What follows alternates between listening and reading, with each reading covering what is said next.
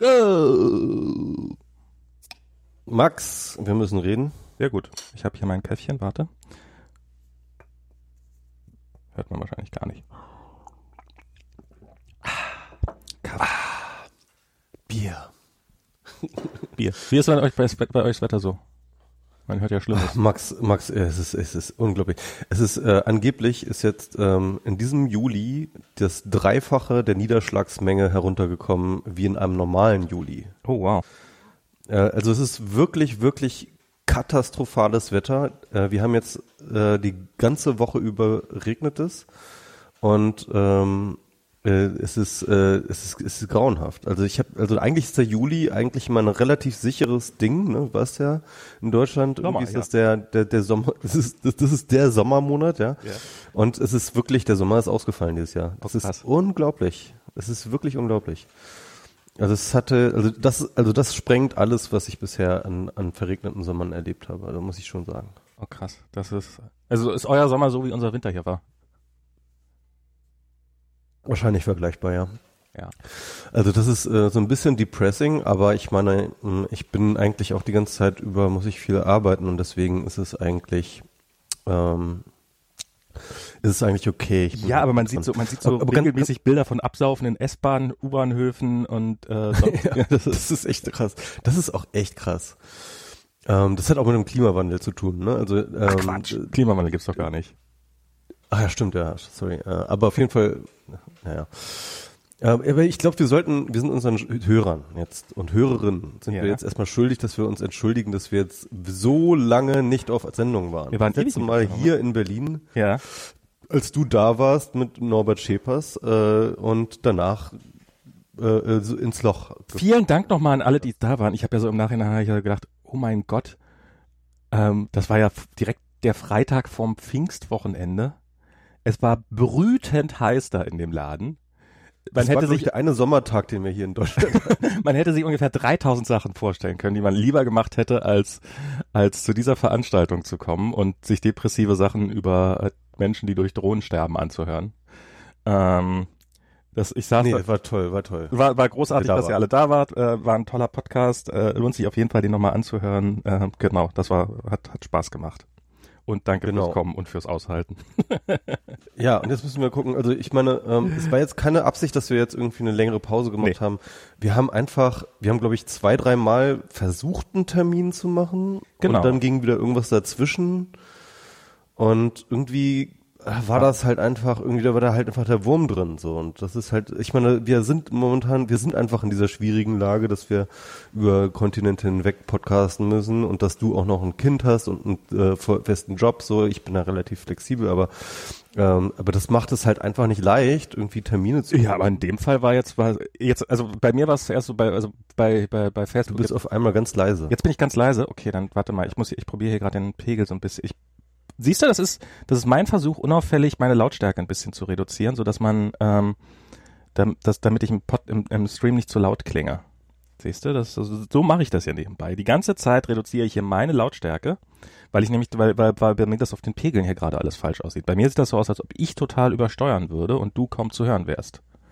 Ja, also bei mir sieht das, also ich meine, ich sehe jetzt hier nur den Studio-Link ähm, Ja, okay. äh, Ausschlag, aber der sieht irgendwie okay aus. Gut, dann ähm, genau, bei, bei Facebook ist das so, dass man alle halbe Jahre hat man Performance Review, äh, wo man sich dann so selber Selbsteinschätzung schreiben muss und sowas und ähm, und das ist, also ist eigentlich gar nicht stressig, eigentlich total harmlos.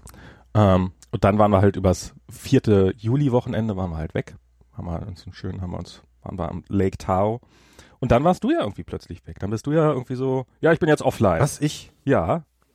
Ah, Ich war ein Wochenende. Ach so. ich war ein fucking. Wochenende auf dem, auf dem Festival. Ach so, Mensch. ich, ich habe ich hab irgendwie was.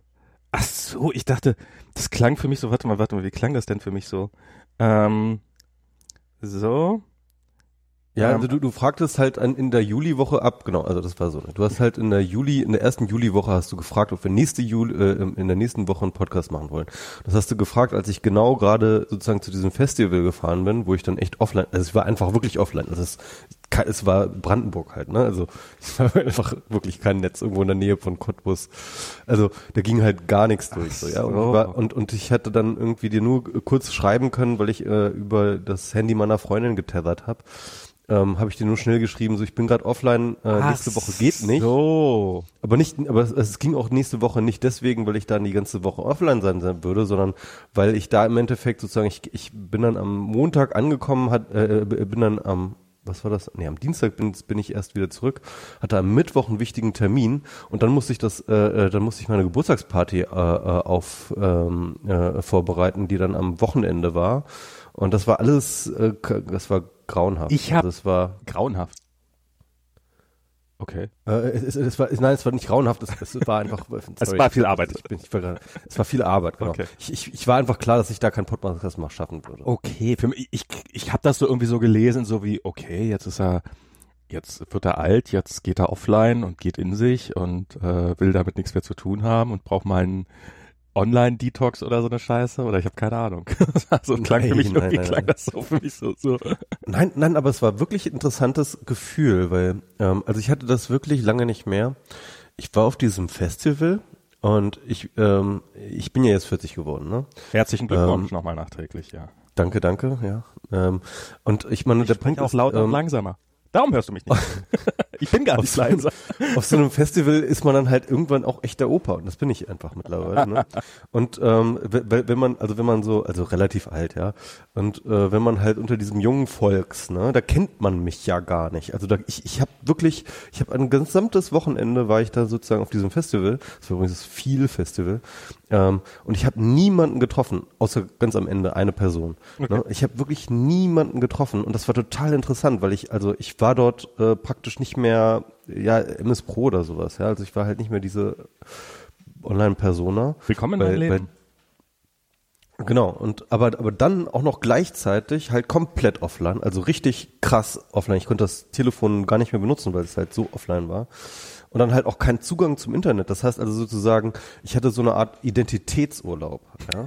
Identitätsurlaub, das, das eigentlich, ja, hm, ja, und, und ist nicht jeder Urlaub ein bisschen Identitätsurlaub, fällt mir da ein? In gewisser Hinsicht schon, aber wenn man halt die ganze Zeit eben im Internet noch weiter ist, ja. dann ist man ja irgendwie, hat man immer noch so Zugang zu seiner Online-Identität. Ja, das stimmt.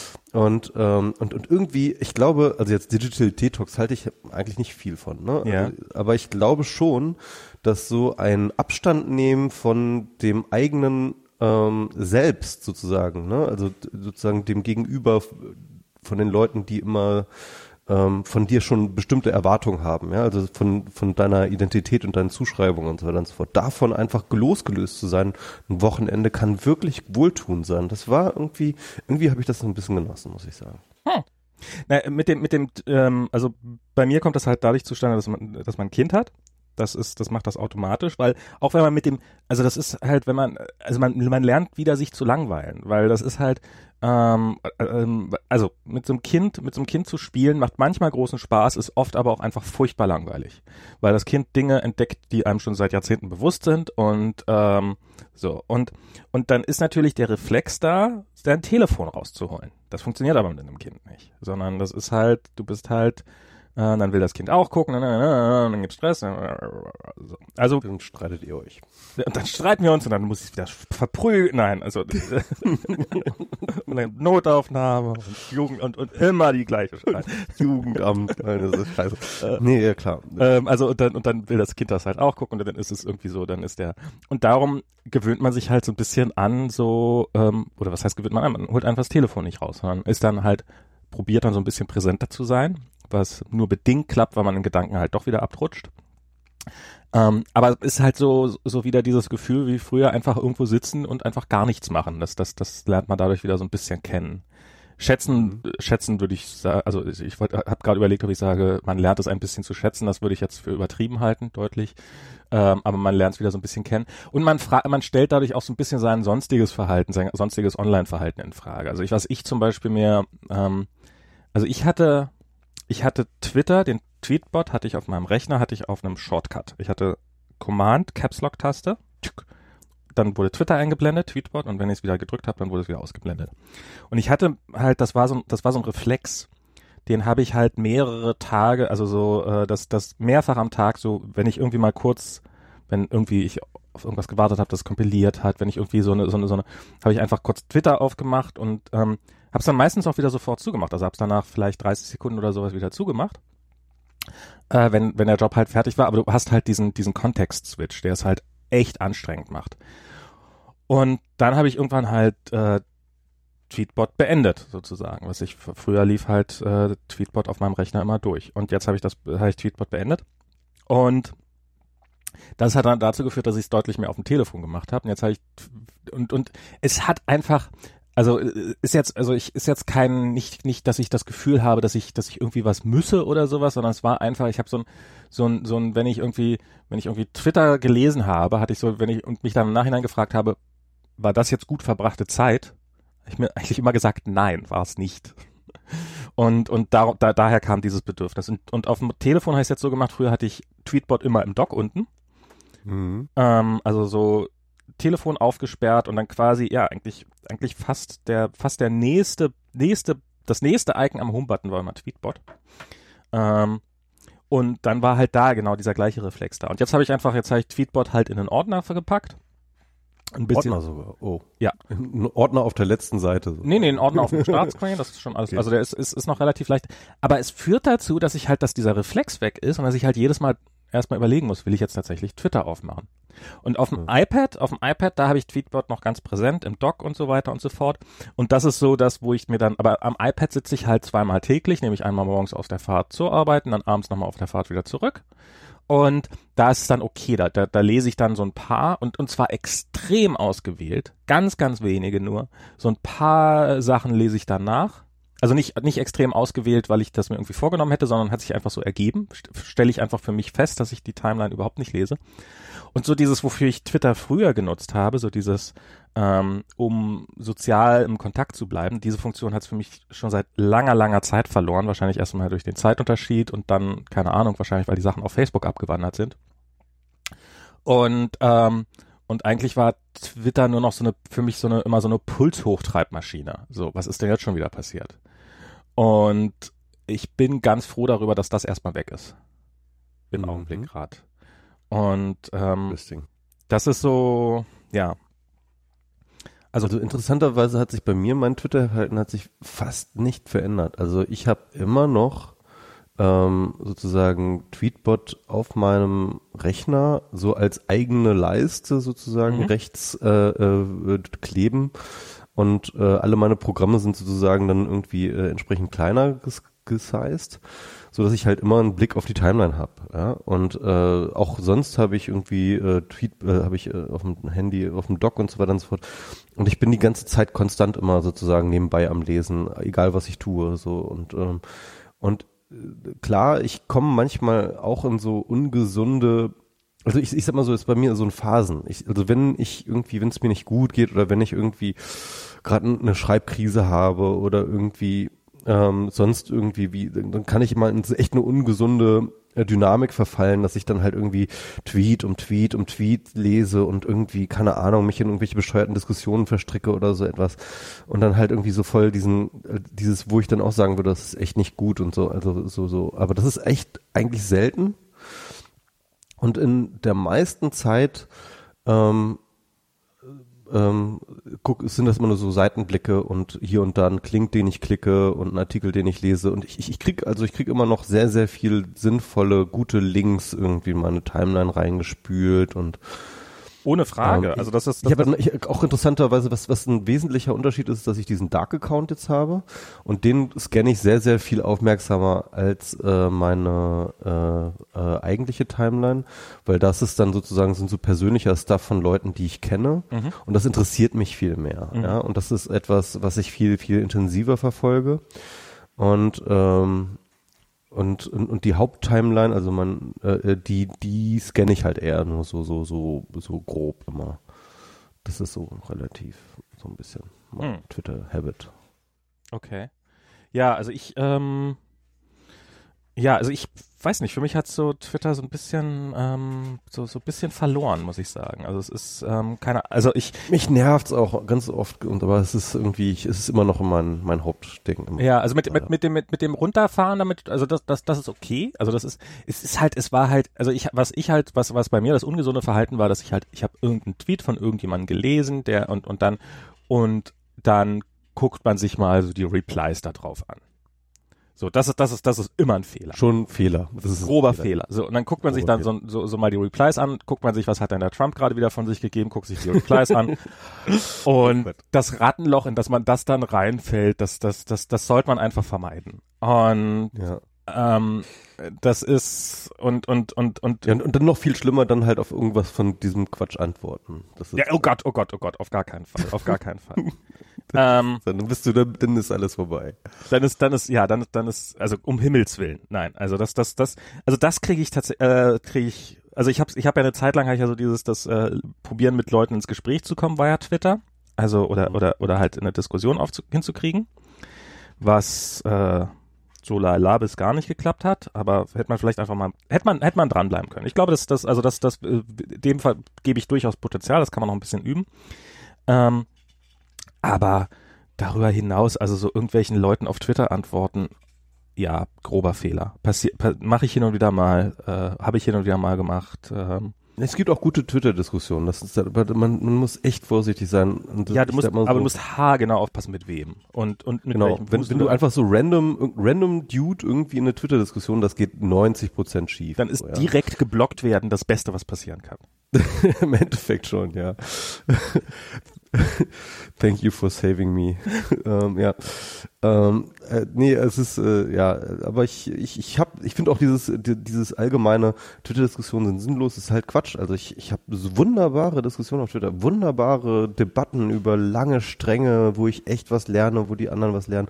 Ähm, ähm, aber man muss, aber es ist halt klar, also es ist, äh, man, man läuft Gefahr, dass das, dass das schief geht und äh, die, die, die Chance ist sehr, sehr hoch und man ähm, äh, pick your discussions, so, ja, also ja. sei sehr, sehr picky. Man muss sehr, sehr picky sein in Social Media mit Halte dich an harte Regeln, nimm nichts persönlich, probiere nicht persönlich zu sein, so diese ganzen Sachen auf jeden Fall. Ähm, ich finde aber, dass das, dass, das ist halt sowas, Twitter hat's halt, sie haben es halt nicht geschafft, das, so die, diese Sachen einfach zu machen es ist, es ist halt, ich finde, Twitter ist nach wie vor so ein, ist, ist so ein, sie haben halt, sie sind halt immer noch auf dem Stand, auf dem sie vor 2007 im Endeffekt waren haben halt ähm, und und irgendwie ist das nicht mehr genug. Das ist halt dieser Welt nicht mehr gewachsen, die halt so sich so stark auf Twitter abspielt. Und ähm, und dann hat man so diese Harassment-Dinger und sowas. Das sind natürlich die die die Spitzen des Eisbergs.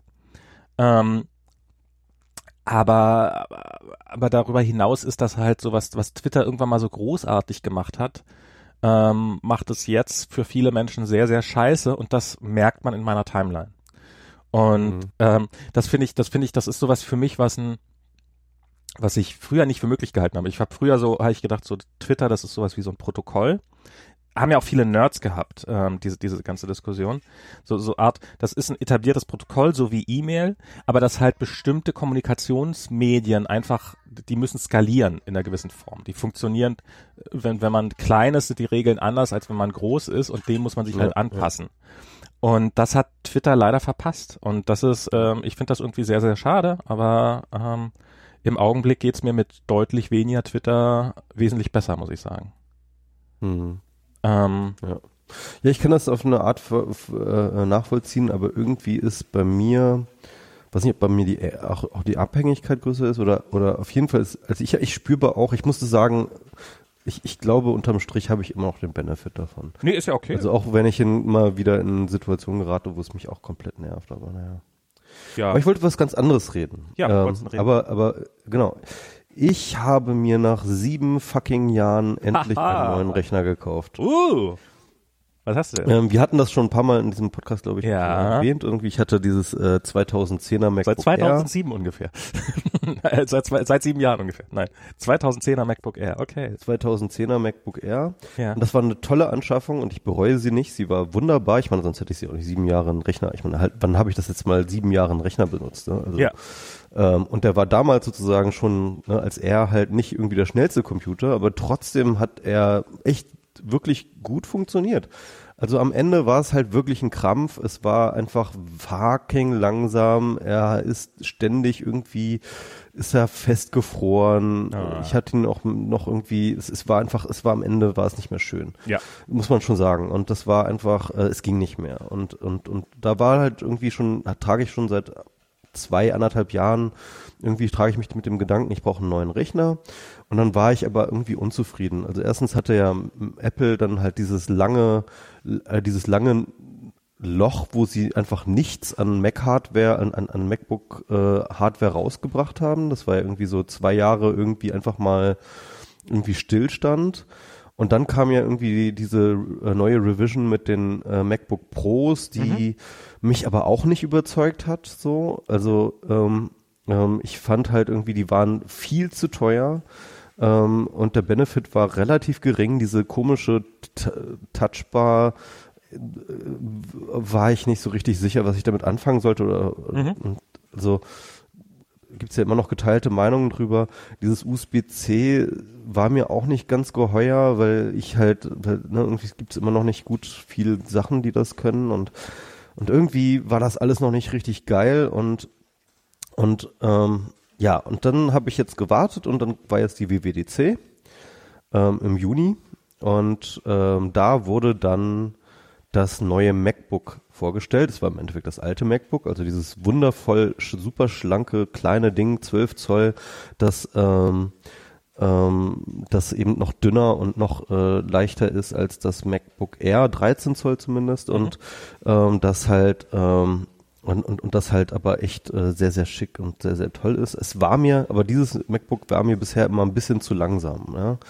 Und äh, die haben jetzt sozusagen diesen KB Lake Prozessor jetzt endlich eingebaut und das war dann sozusagen hauptsächlich die Revision und außerdem auch nochmal ein ähm, halb äh, ein 50 Prozent schnelleren ähm, schnellere äh, SSD haben sie eingebaut und ich glaube, das war die Hauptupdate, äh, glaube ich. Ne? Mhm. Also der neue Prozessor und die neue äh, eine neue SSD, eine ich kenne die, kenn die Daten nicht genau insofern. Oder ich, ich weiß, dass ein neues MacBook kam, aber kann so sicher sein. Hm? Das war so das Hauptding. Und da habe ich mir gedacht, so, das ist jetzt der Punkt. So, das, das Ding wird's jetzt so. Und dann habe ich es mir wirklich einfach bestellt. Ähm, allerdings in der höchsten Ausführung, irgendwie ähm, mit unten rechts, genau, irgendwie 16 Gigabyte Arbeitsspeicher, oh, 512 okay. ähm, äh, Platte und äh, was ist noch irgendwie und der, der, der i7, ne? Mhm. Und äh, ja, und was soll ich sagen? Es ist toll. Ja? Ich bin wirklich, wirklich, wirklich glücklich. Und das ist wirklich, das ist echt, ähm, das hätte ich auch nicht gedacht, wie glücklich ich werden würde. Ne? Ich dachte mir natürlich, klar, irgendwie ein neuer Rechner, das wird erstmal schneller sein, das wird alles schöner und so weiter und so fort. Aber echt so viel Geld und dies und jenes und wie ist das mit den Anschlüssen und alles. Ich hatte schon ein paar Sorgen auch, ne? Mhm. Und, und, und ähm, hatte mich gefragt, ob das jetzt wirklich the bang for the buck ist, so. Aber im Endeffekt, ich bin, das ist so gut aufgegangen. Man muss dazu sagen, ich habe nicht nur dieses, diesen Rechner bestellt, sondern ich habe mir dazu ähm, gleich auch noch einen Monitor bestellt. Okay. Ich habe vorher immer ohne Monitor gearbeitet, mhm. deswegen ist das sowieso eine krasse Veränderung. Und ich habe mir zwar, und ich habe mir den ähm, Dell, irgendwie Dell Super Sharp oder sowas, so ein 4K-Monitor. Oh, wow. 25 Zoll. Holla die Waldfee. 25 Zoll ähm, und, und äh, so weiter und so fort. Ähm, für 320, der war jetzt gar nicht so teuer. Ja. Ähm, das geht eigentlich. Habe ich mir dann Nee, 320 geht voll, ne? Ja. Ähm, Habe ich mir bestellt. Und also ich, ich hatte überlegt, ich hatte, also ich hatte mir schon überlegt, dass ich da einen Monitor zu haben. Und es gibt ja diesen LG-Monitor, den Apple zusammen mit LG zusammen entwickelt hat. Der muss ähm, eine ganz extra Katastrophe sein. Echt, ja? Nach allem, was ich lese, ist der ganz unerträglich. Also ich weiß nicht, ob es mittlerweile, also am Anfang war das so, wenn du, wenn du den Monitor zu nah an einem WLAN-Router hast, dann ist das Signal abgebrochen. Also wirklich so, so, mhm. so Sachen, die, wo du dir denkst, wie kann sowas passieren? Okay. Okay. Und ja. Nee, aber auf jeden, aber auf jeden Fall, das Ding ist halt super teuer. Das ist ja. irgendwie, ähm, ich glaube, 800 Euro oder so äh, äh aufwärts, nee, 800 Euro. Aber das kommt halt mit einem folgenden Versprechen. Ja, du kannst ähm, sozusagen mit einem einzigen Kabel kannst du das halt sozusagen an den USB-C von mhm. deinem MacBook machen und äh, dann wird dein MacBook äh, äh, powert dann nicht nur sozusagen, äh, betreibt dann nicht nur den Monitor, sondern der Monitor lädt das MacBook. Ja? Mhm. Das heißt, du brauchst dann keinen extra ähm, äh, Stromkabel mehr ranmachen und im Endeffekt geht alles über den Monitor. Das ist alles cool. Ne? Und das, das hatte ich mir echt überlegt, weil ich dachte, das ist schon geil. Ne? Also das ist so von vom Konzept her ist das schon oh geil. Und ähm, und ich meine USB-C, dass das das kann, das muss man ja irgendwie auch ausnutzen und so. Ja. Aber dann habe ich mir gedacht, nee, das ist aber total quatschig, so so so ein, so viel Geld für diesen Monitor auszugeben. Aber könntest du und dann habe ich noch mal ein bisschen, ja, dann habe ich noch mal ein bisschen rumrecherchiert und dann habe ich halt diesen Dell-Monitor gemacht und der kann das nicht. Mhm. So und ich habe mir aber gedacht, okay, der kann das nicht, aber betreibe ich ihn halt mit diesem ähm, Apple-Adapter, den man sich sowieso dazu kauft, wenn man ein MacBook Air, äh, MacBook kauft. Und das ist dieser Dreifachstecker. Also da hast du äh, USB, no, also normales USB, ähm, HDMI und ähm, und eben äh, nochmal ein USB-C mhm. äh, Stecker drin. Da kannst du dann das Netzteil ranschließen an den USB-C. Genau, genau. Und da kannst du dann ein Netzteil oder was auch immer ranstellen. Mhm. Jedenfalls habe ich mir das äh, sowieso gekauft und dann ähm, habe ich mir diesen Monitor gekauft und ich habe nicht gedacht, wie geil das zusammen funktioniert.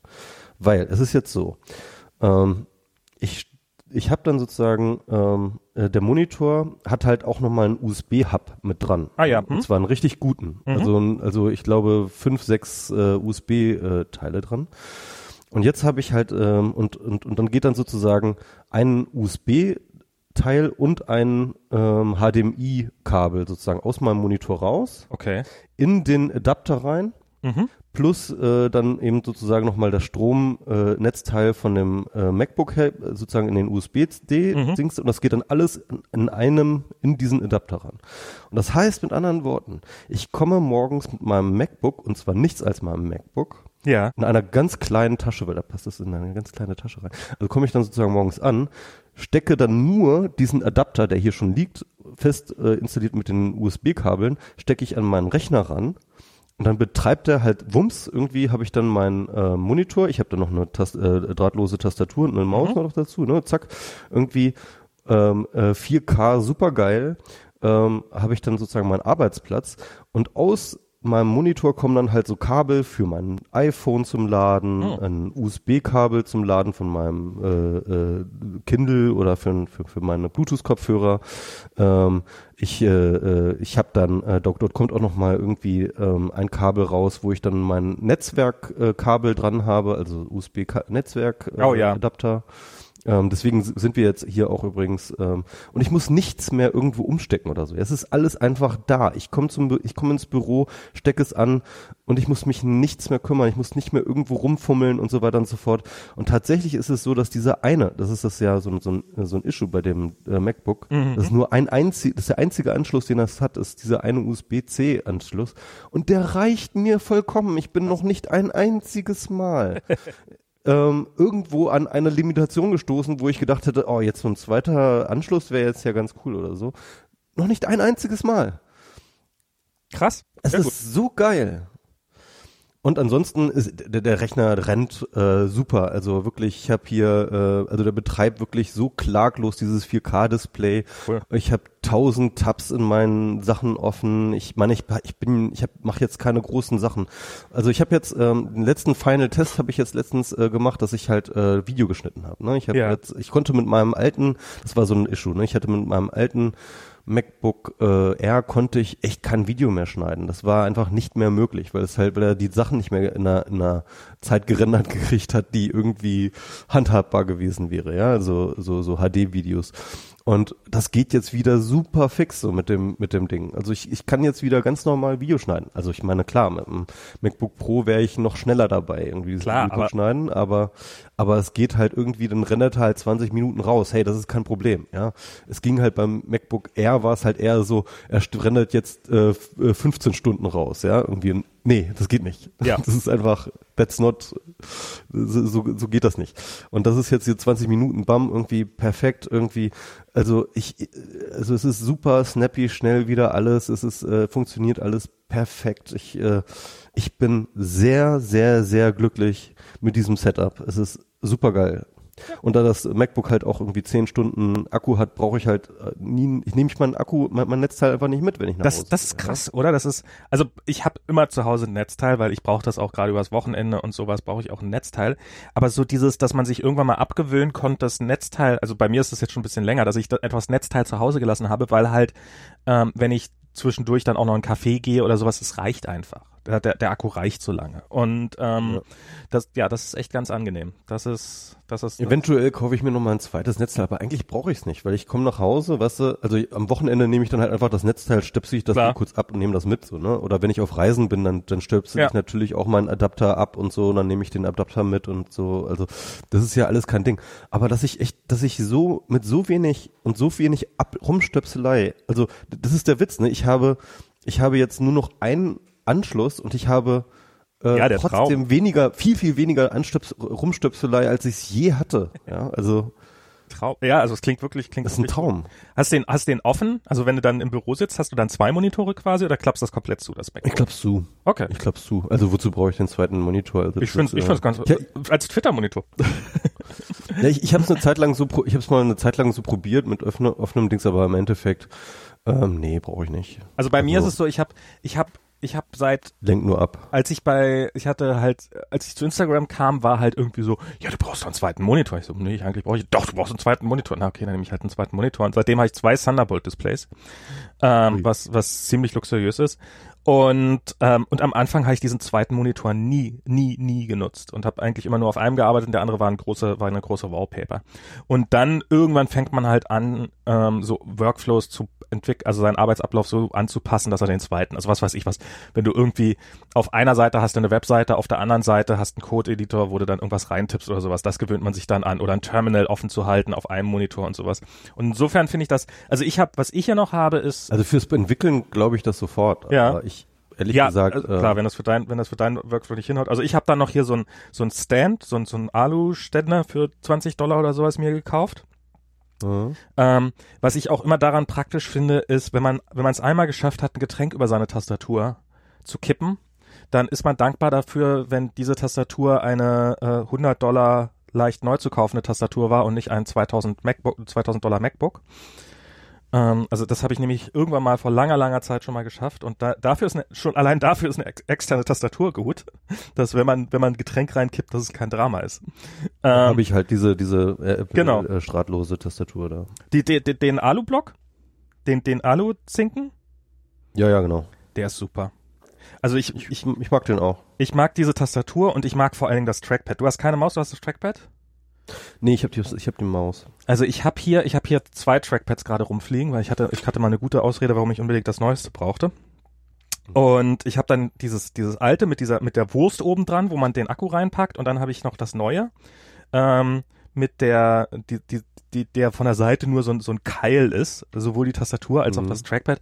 Und ich liebe dieses Trackpad. Ich arbeite mittlerweile viel, viel lieber mit dem Trackpad als mit der Maus und das ist groß mhm. und es ist klickt gut und es ist es hat Multitouch und und oder nicht Multi ja Multitouch sowieso, aber ähm, hier auch äh, Force Touch und so diese ganzen Sachen und ich liebe dieses Ding einfach. Also es ist wirklich, okay. ich finde das eine großartige Kombination dieses äh, und ich mag diese Tastatur, die ist halt Johnny Ive, die muss Johnny Ives Traum gewesen sein, wirklich so einfach nur ein kann einfach nur ein einfach nur ein Block Aluminium aus dem Tasten rauskommen. Das muss. Okay, äh, das Trackpad ist noch besser. Nee, es ist sehr, sehr schön, ja. Es ist wirklich, es ist hübsch, ja. Und was, was, was echt cool ist, was ich nicht wusste bis vor kurzem über diese USB-Tastatur, bis ich mal ausprobiert, äh, über diese Tastatur, da hat man ja ein Lightning-Kabel dabei. Und ja. wenn man das anschließt und das an den Rechner anschließt, dann geht der Bluetooth-Modus aus und die wird zur reinen USB-Tastatur. Okay. Also wenn man für alle Leute, die, äh, es gibt ja von Apple gar keine USB-Tastatur mehr, doch, die hat bloß noch Bluetooth mit drinne. Ähm, du kannst, wenn man will, braucht man die nie als Bluetooth-Tastatur zu betreiben. Die schließt man einmal an ähm, und dann lässt man sie halt angesteckt und dann hat man sie als USB-Tastatur. Das ist, ähm, ich brauch's nicht, ich mag meine Bluetooth-Tastatur, aber es gibt ja so Leute, die, die Bluetooth. Also mir ist eigentlich egal, weil ich sie, sie steht halt auf meinem Schreibtisch und ich könnte jetzt einfach äh, äh, das USB-Kabel, äh, äh, das das Ding der Kabel rein, äh, genau. das, Lightning-Kabel reinstecken. Ähm, Mache ich aber deswegen nicht, weil ich das Lightning-Kabel halt, da ist meistens mein Handy dran. Ja, wozu? Ich könnte wozu? natürlich ein also, zweites Lightning-Kabel. Ich habe noch einen USB-Slot offen. Ich könnte dann noch mal. du meinst, also, du willst sagen, du hast die Kapazitäten durchaus noch frei, das auch im Kabelmodus zu betreiben. Genau, das könnte ich auch machen. Das wäre jetzt nicht so das Ding eigentlich. Also ähm, es ist, es ist schon okay.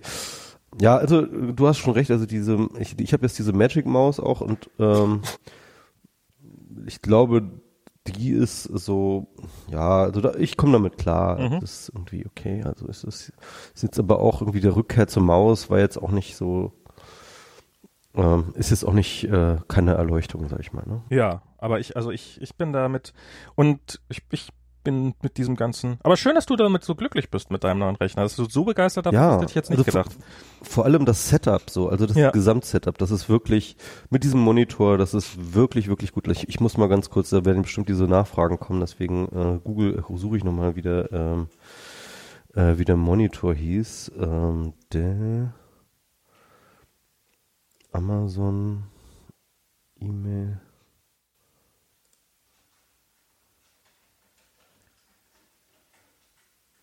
Dell U25 15H oder so. Warte mal. Ich probiere gerade den, Moni den Namen von meinem Dell-Monitor rauszukriegen. Ähm, Warte mal. Dell, Dell U25 15H, 25 Inch LCD Monitor, bla bla bla. Ähm, geiles Teil, also vor allem preis-leistungsmäßig, Mhm. äh, super geil und äh, ich bin sehr sehr glücklich und das und das ist so gut, zu, also ich, ich habe das vorher nicht so gerafft, ja, aber wie gut das zusammen mit meinem ähm, Notebook zusammen harmoniert ist, ähm, erstaunlich. cool. Also ähm, ich bin, ich bin, ich bin baff. Äh, Wobei ich muss dazu sagen, ich habe halt vorher immer die ganze Zeit ohne externen Monitor gearbeitet, also immer irgendwie und dieser, dieser, das ist auch lustig, ne? Also was man da so lernt über sich. Ich habe, ähm, ich habe halt äh, vorher immer auf meinem Notebook nur gearbeitet und ähm, ich dachte immer, ich könnte blind schreiben, ne? Ich könnte blind tippen. Äh, und das jetzt, wo ich einen Monitor habe und so eine Tastatur, merke ich, dass ich kann das gar nicht, ja.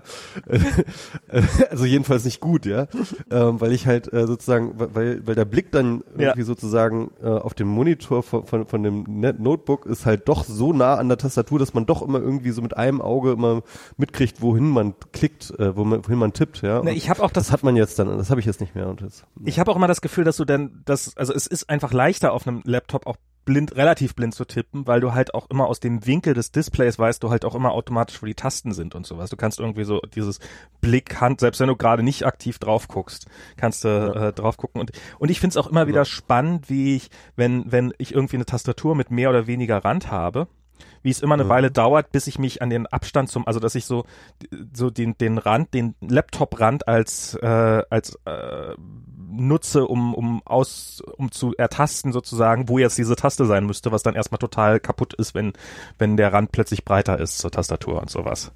Ähm, Mhm. Ja, das das das stimmt. Ja, ich Ja. ich glaube, ich Nee, kann, aber es ist wirklich, ich freue mich morgens äh, ins Büro zu fahren, einfach um um wieder irgendwie in mal ein schönes Display reinzuschauen. Und, und also Das, das, ist das geht mir, das geht mir ein bisschen hier auch. Ich habe ja diesen Home-Arbeitsplatz mir irgendwann eingerichtet und ich habe mir kein, ich habe hab nicht das Geld in die Hand genommen, um mir so ein 4K-Display oder 5K-Display. Also wenn, dann hatte ich halt gesagt, dann müsste ich gleich 5K und ich weiß gar nicht, ob mein MacBook das kann. Die nächste Generation kann das auf jeden Fall, die aktuelle, das weiß ich, aber und habe darum hab einfach hier so. Also das, das, das normale MacBook nicht, aber das Pro, glaube ich. Nee, ich habe ich hab das, ich habe das MacBook, ich habe das MacBook, ja, ja, also wenn dann, äh, also das kleine kommt für mich nicht in Frage. Ähm, wenn dann ist, also und und was einfach, was ich aber sagen wollte, was was was so ein so ein so dieses was so ein Geschwindigkeit für ein Enabler ist für Zufriedenheit, ist für mich, also meine Frustrationsgrenze steigt ins Unermessliche äh, oder nicht, also meine, ich bin viel schneller frustriert, wenn ich an einem langsamen Rechner sitze. Ja, ja, total. Also Und- das, das war auch, das war auch so viel Frustpotenzial bei meinem R dann am Ende. Das war einfach, oh, ich habe mich nur noch aufgeregt. Das war einfach, das konnte ich nicht mehr. Und das, das merke ich halt, ich kompiliere halt relativ viel und das dauert dann so 20 Minuten und wenn ich 20 Minuten kompiliere, in der Zeit ist mein Rechner nah an der Grenze zur Unbenutzbarkeit. Ähm, und das, ich, wie, wie ich mich dann immer aufrege, wenn ich gerade irgendwas kompiliere, ist echt krass. Ähm, und das ist, ja, das, das, das, sehr gut, sehr gut. Und, und ich meine, wenn, wenn du dann auch noch so Videoschnitt drauf machen kannst, das ist ja dann erstmal das, was man so kann braucht. wirklich alles. Genau, und, und jetzt hier eben, das ist jetzt der letzte Test im Endeffekt, den wir jetzt gerade machen. Das ist jetzt dieser Genau. äh, Podcast äh. Und, ähm, und im Endeffekt, jetzt ist, jetzt habe ich alle Use Cases einmal durch, glaube ich. Also und funktionieren perfekt. Sehr gut. Besser als vorher. Das ist ja. Besser als vorher. Ich hatte ich hatte dich ja schon irgendwie ein paar Tage vorher vorgewarnt, so nach dem Motto, probier doch mal aus, ob das alles auch klappt. Weil ich dachte, dann hast du irgendwie einen Adapter nicht da oder irgendwie sowas. Und das dann habe ich irgendwie so 20 Minuten die Antwort später gekriegt, so ja, geht alles, alles gut. Ja, ja. Insofern. Also bis auf das, äh, das Studio Link Problem, aber das habe ich. ja. Genau, das haben wir ja, das hast du ja gelöst gekriegt. Super alles. Ja, super. Ich bin wirklich ein, ein neues Setup ist wie ein neues Leben. ne? wie, wie, wie das schon der Schlagersender. Ja, das, ich singe das mit Windel. Eine neue Windel ist wie ein neues Leben. Oh Gott. Ja, du willst nicht Ja, wissen. so weit bin ich noch nicht. So weit bin ich noch nicht. Äh, ja, das ist heute heute Morgen hat irgendwie äh, das, das Kind steht ja jetzt auf Albernheiten und darum hat Mhm. irgendwie das äh, das äh, hat Diana heute Morgen Gott, hoffentlich, hoffentlich erfährt sie nie, dass ich das erzählt habe, hat heute Morgen dann irgendwie dem Kind so vorgesungen, so hoch auf dem gelben Wagen sitze ich und mache Pipi. Und, ähm, und das fand er natürlich zum Brüllen. Und äh, dann musste ich gerade noch mit ihm einkaufen und er hat jetzt Das dieses versteht er auch schon, ne? Also. ja, ja, natürlich, das versteht er. Das ist äh, Pipi. das ist, das ist so, so Verdauung ist ja sowieso ein ganz großes Mys- Mysterium und sowas, weil er hatte jetzt auch so ein paar Tage mal gehabt oder eine Woche lang, wo er dann unbedingt aufs Töpfchen wollte und sowas und dann am liebsten gar keine Windel mehr anziehen. Jetzt ist das erstmal wieder alles alter Hut. Jetzt ist er wieder ganz okay damit, einfach in die Windel zu scheißen und sowas und so Pipi machen und Verdauung und sowas. Das ist ähm, also ähm, ich weiß, das wolltet ihr niemals über mich wissen, aber es ist halt, man, man hat ja auf dem Klo hat man da doch gerne so eine Privatsphäre. Und wenn dann äh, so ein Kind plötzlich da ist, was vehement drauf besteht, jetzt die Wurst auch mal zu sehen, äh, Oh Mann. ja, Das war jetzt zu TMI, TMI. tut mir leid. Okay. Ähm, so, so, also das ist so, so Eltern sein, ne? Also es ist it's different. Und und dann bin ich halt mit ihm so bin ich einkaufen gewesen und der der er fährt halt auf seinem Laufrad so durch die Straße hoch auf dem gelben Wagen. Piep, piep. Ja, aber das versteht ja Gott sei Dank niemand. Ja, und ich muss jetzt halt ich ich frage, ich frag, wie er darauf reagieren wird, wenn er merkt, dass er halt irgendwie seine Albernheiten und, und Peinlichkeiten irgendwie ähm, äh, rausschreien kann in der Öffentlichkeit, ohne dass irgendjemand anders mitkriegt. Naja, im Augenblick hat er noch das Gegenteil. Als wir hier erstmal wieder zurückkommen, war das ja so, also die zwei Monate in Deutschland hat er einen, einen ziemlich großen Sprung gemacht, was so Sprache angeht und sowas. Also konnte plötzlich sehr viel mehr sprechen als vorher ähm, und kommunizieren. Und dann kam er hier plötzlich wieder an und kriegte so mit, scheiße, das geht jetzt ja nicht mehr. Und war total, total eingeschüchtert deswegen. Wollte nicht mehr in, also hier, hier unser, unseren Stammcafé, wo er vorher immer total gerne hingegangen ist und sowas, wollte er plötzlich nicht mehr hin und so. Und das hat dann erstmal ein paar Tage gedauert, bis er dann sich damit arrangiert hat, dass, dass sein Englisch halt scheiße ist. Oder dass, er, dass, dass die Leute ihn nicht verstehen und dass er sie nur ganz schlecht versteht und sowas. Und die Amerikaner, die sind ja dann auch so, die, die kommen ja auch immer sofort auf dich zu und reden ja auf dich ein und sowas. Und, ähm, und man will ja auch nicht sagen, die redet nicht mit dem Kind. Ähm, ist ja auch albern. Äh, und, Ja, und, klar. aber das, das ging Also er, muss, er will jetzt Englisch lernen, besser. naja, er lernt jetzt wieder Englisch. Also er spricht jetzt auch wesen wesentlich besser schon wieder und sowas. Und, ähm, und ja, mal gucken, wie das alles so wird. Hier, äh, wir kriegen hier gerade äh, Live-Mitteilung, hey MS Pro und MS äh, in 343 Max beim Senden via Studio Link on Air. Bitte nicht vergessen, den Status auf Pre-Show respektive Live zu setzen. Okay. Okay. Oh. Eure Hörer bekommen dann in der Pod Live App eine Push-Notification, sobald ihr die richtige Stream- Ah. Uiuiui. Okay. Jetzt sind wir live. Jetzt sind wir live. Danke für den Hinweis. Ähm, danke, danke. Ah. Gleich viel, viel besser. Warte mal, warte mal. Wer hat das denn?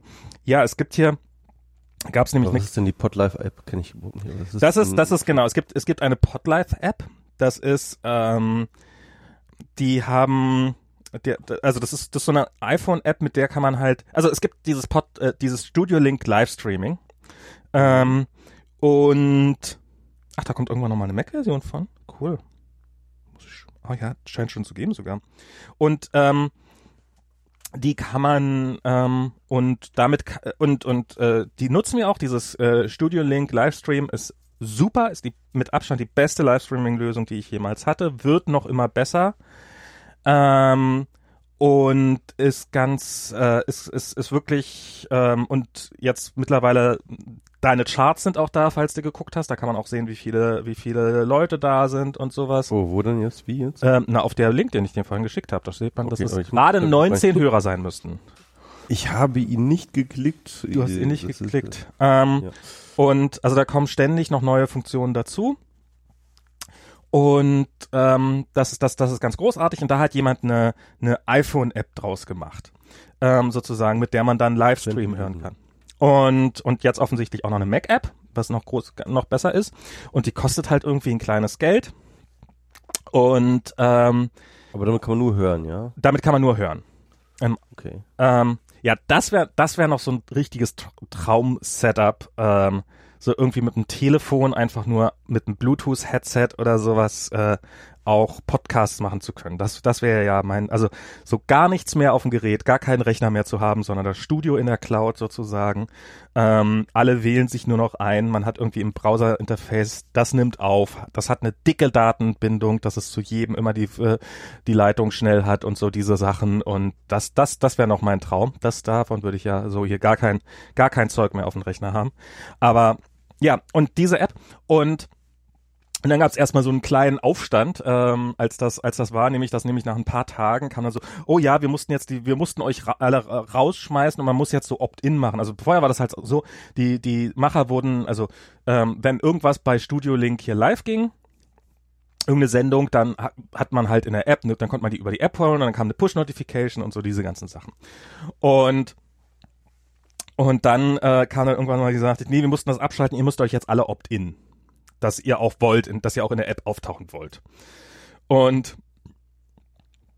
und das habe ich dann, ähm, das war am 4. Juli, Juli-Wochenende. Und dann habe ich so, oh Gott, was, was, das damit, das ist doch der Todesstoß für diese App. wenn, wenn ich jetzt jedes Mal irgendwie oder wenn ich da auch einmalig irgendwie äh, das akzeptieren muss, ich vergesse das doch. Und wie ich es jetzt vergessen habe, das auf live zu stellen. Und, und das ist, ähm, ja, und, und dann gab es noch eine lange Diskussion drum, nämlich, dass dann äh, sich eigentlich gar nicht jemand, also dass jemand sich gemeldet hatte und beschwert hätte sozusagen, was ist denn das, wieso streamt ihr dann meine Inhalte über eure App? Und es war eher eine theoretische Frage und es war alles langes hin und her und auf jeden Fall muss man sich jetzt doch noch einopten, aber sie haben den Opt-in so plakativ gemacht. Eben vorhin, als ich den Stream gestartet hatte, ging da erstmal ein Dialog auf, willst du da mitmachen? Ja, nein. Und dann habe ich da halt auf Ja geklickt und jetzt hoffe ich, dass er sich das merkt, dass wir dafür immer dabei sein wollen.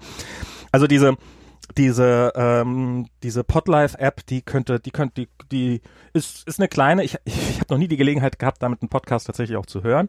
Aber man kann seine Podcasts abonnieren, seine Lieblingspodcasts. Man bekommt Push Notifications offensichtlich, wenn wenn die Leute nicht zu doof sind, äh, so wie ich jetzt gerade den Status zu ändern und ähm, und man kann das darüber hören und das ist natürlich richtig geil, einfach auch un unterwegs mal Podcast hören, ne? Live. Ja, und so, eine, so, eine, so ein Chat wäre dann nochmal ganz geil, so ein integrierter dann, ne? In die App Aber direkt? Ja.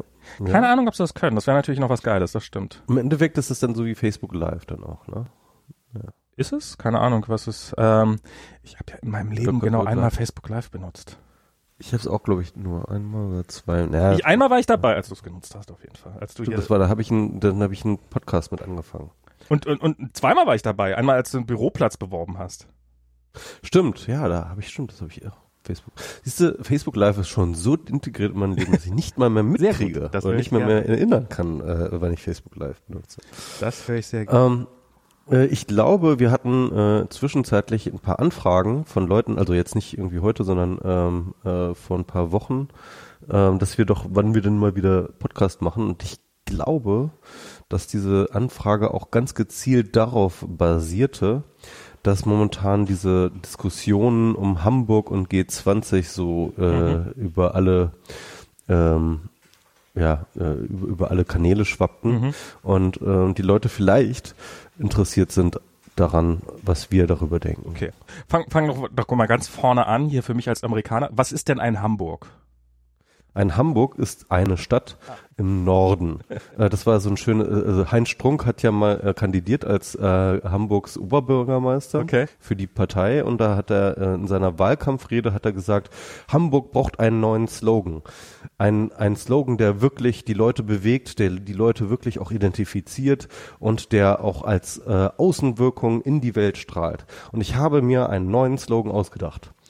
Hamburg, Stadt im Norden. Okay. Und naja, jedenfalls ist es äh, eine Stadt im Norden und ähm, Hamburg ist, es ist wirklich eine tolle Stadt. Ich habe da auch mal gewohnt und ähm, ich, ich liebe die Stadt immer noch. Und, äh, und das äh, hat sich wohl auch Angela Merkel gedacht, äh, dass das ein guter Austragungsort wäre für die G20, also den ähm, äh, die ähm, das Treffen der Staats- und Regierungschefs der 20 ähm, größten Volkswirtschaften. Und ähm, ja, okay, wo soll man anfangen? Ne? Also ähm, vielleicht fange ich erstmal bei, ich glaub, bei die Leute 20 wissen, selber was- an. Ach so, okay. Meinetwegen. Also War da irgendwas also, außer Trump und Putin? Ja, also ich meine, ich will, ich will jetzt gar nicht äh, die, die Inhalte oder sowas jetzt Ja. an. Aber ich, ich, ich gehöre zum Beispiel, ich habe mir im Vorfeld schon gedacht, schon als das angekündigt wurde und so, dass dann wieder, oh, das sind alles wieder die Leute, alle die gegen 20, G20 sein werden. Ich habe mir gedacht, ich bin nicht gegen 20, G20. Ich, ich bin für G20. Ähm, und zwar, und zwar mehr als ich äh, bisher für diese Treffen war, äh, einfach weil ich ähm, also es, es ist vielleicht auch so eine Wahrnehmungsfrage, aber ich, ich beschäftige mich momentan, ich, ich höre ganz viel Podcasts und lese ganz viel Zeug über Foreign Policy, internationale Beziehungen und so weiter und so fort. Und deswegen weiß ich einfach oder habe ich das Gefühl, dass wir momentan in einer fucking unsicheren Zeit leben, wo echt krasse internationale Bedrohungen passieren. Ähm, und ich habe den Eindruck gewonnen, dass äh, diese Dinge nicht von alleine weggehen, sondern dass tatsächlich ähm, diplomatische Bemühungen äh, in einer massiven Form und wann immer sie gehen, irgendwie äh, das Essenz äh, Essentielle ist, ja.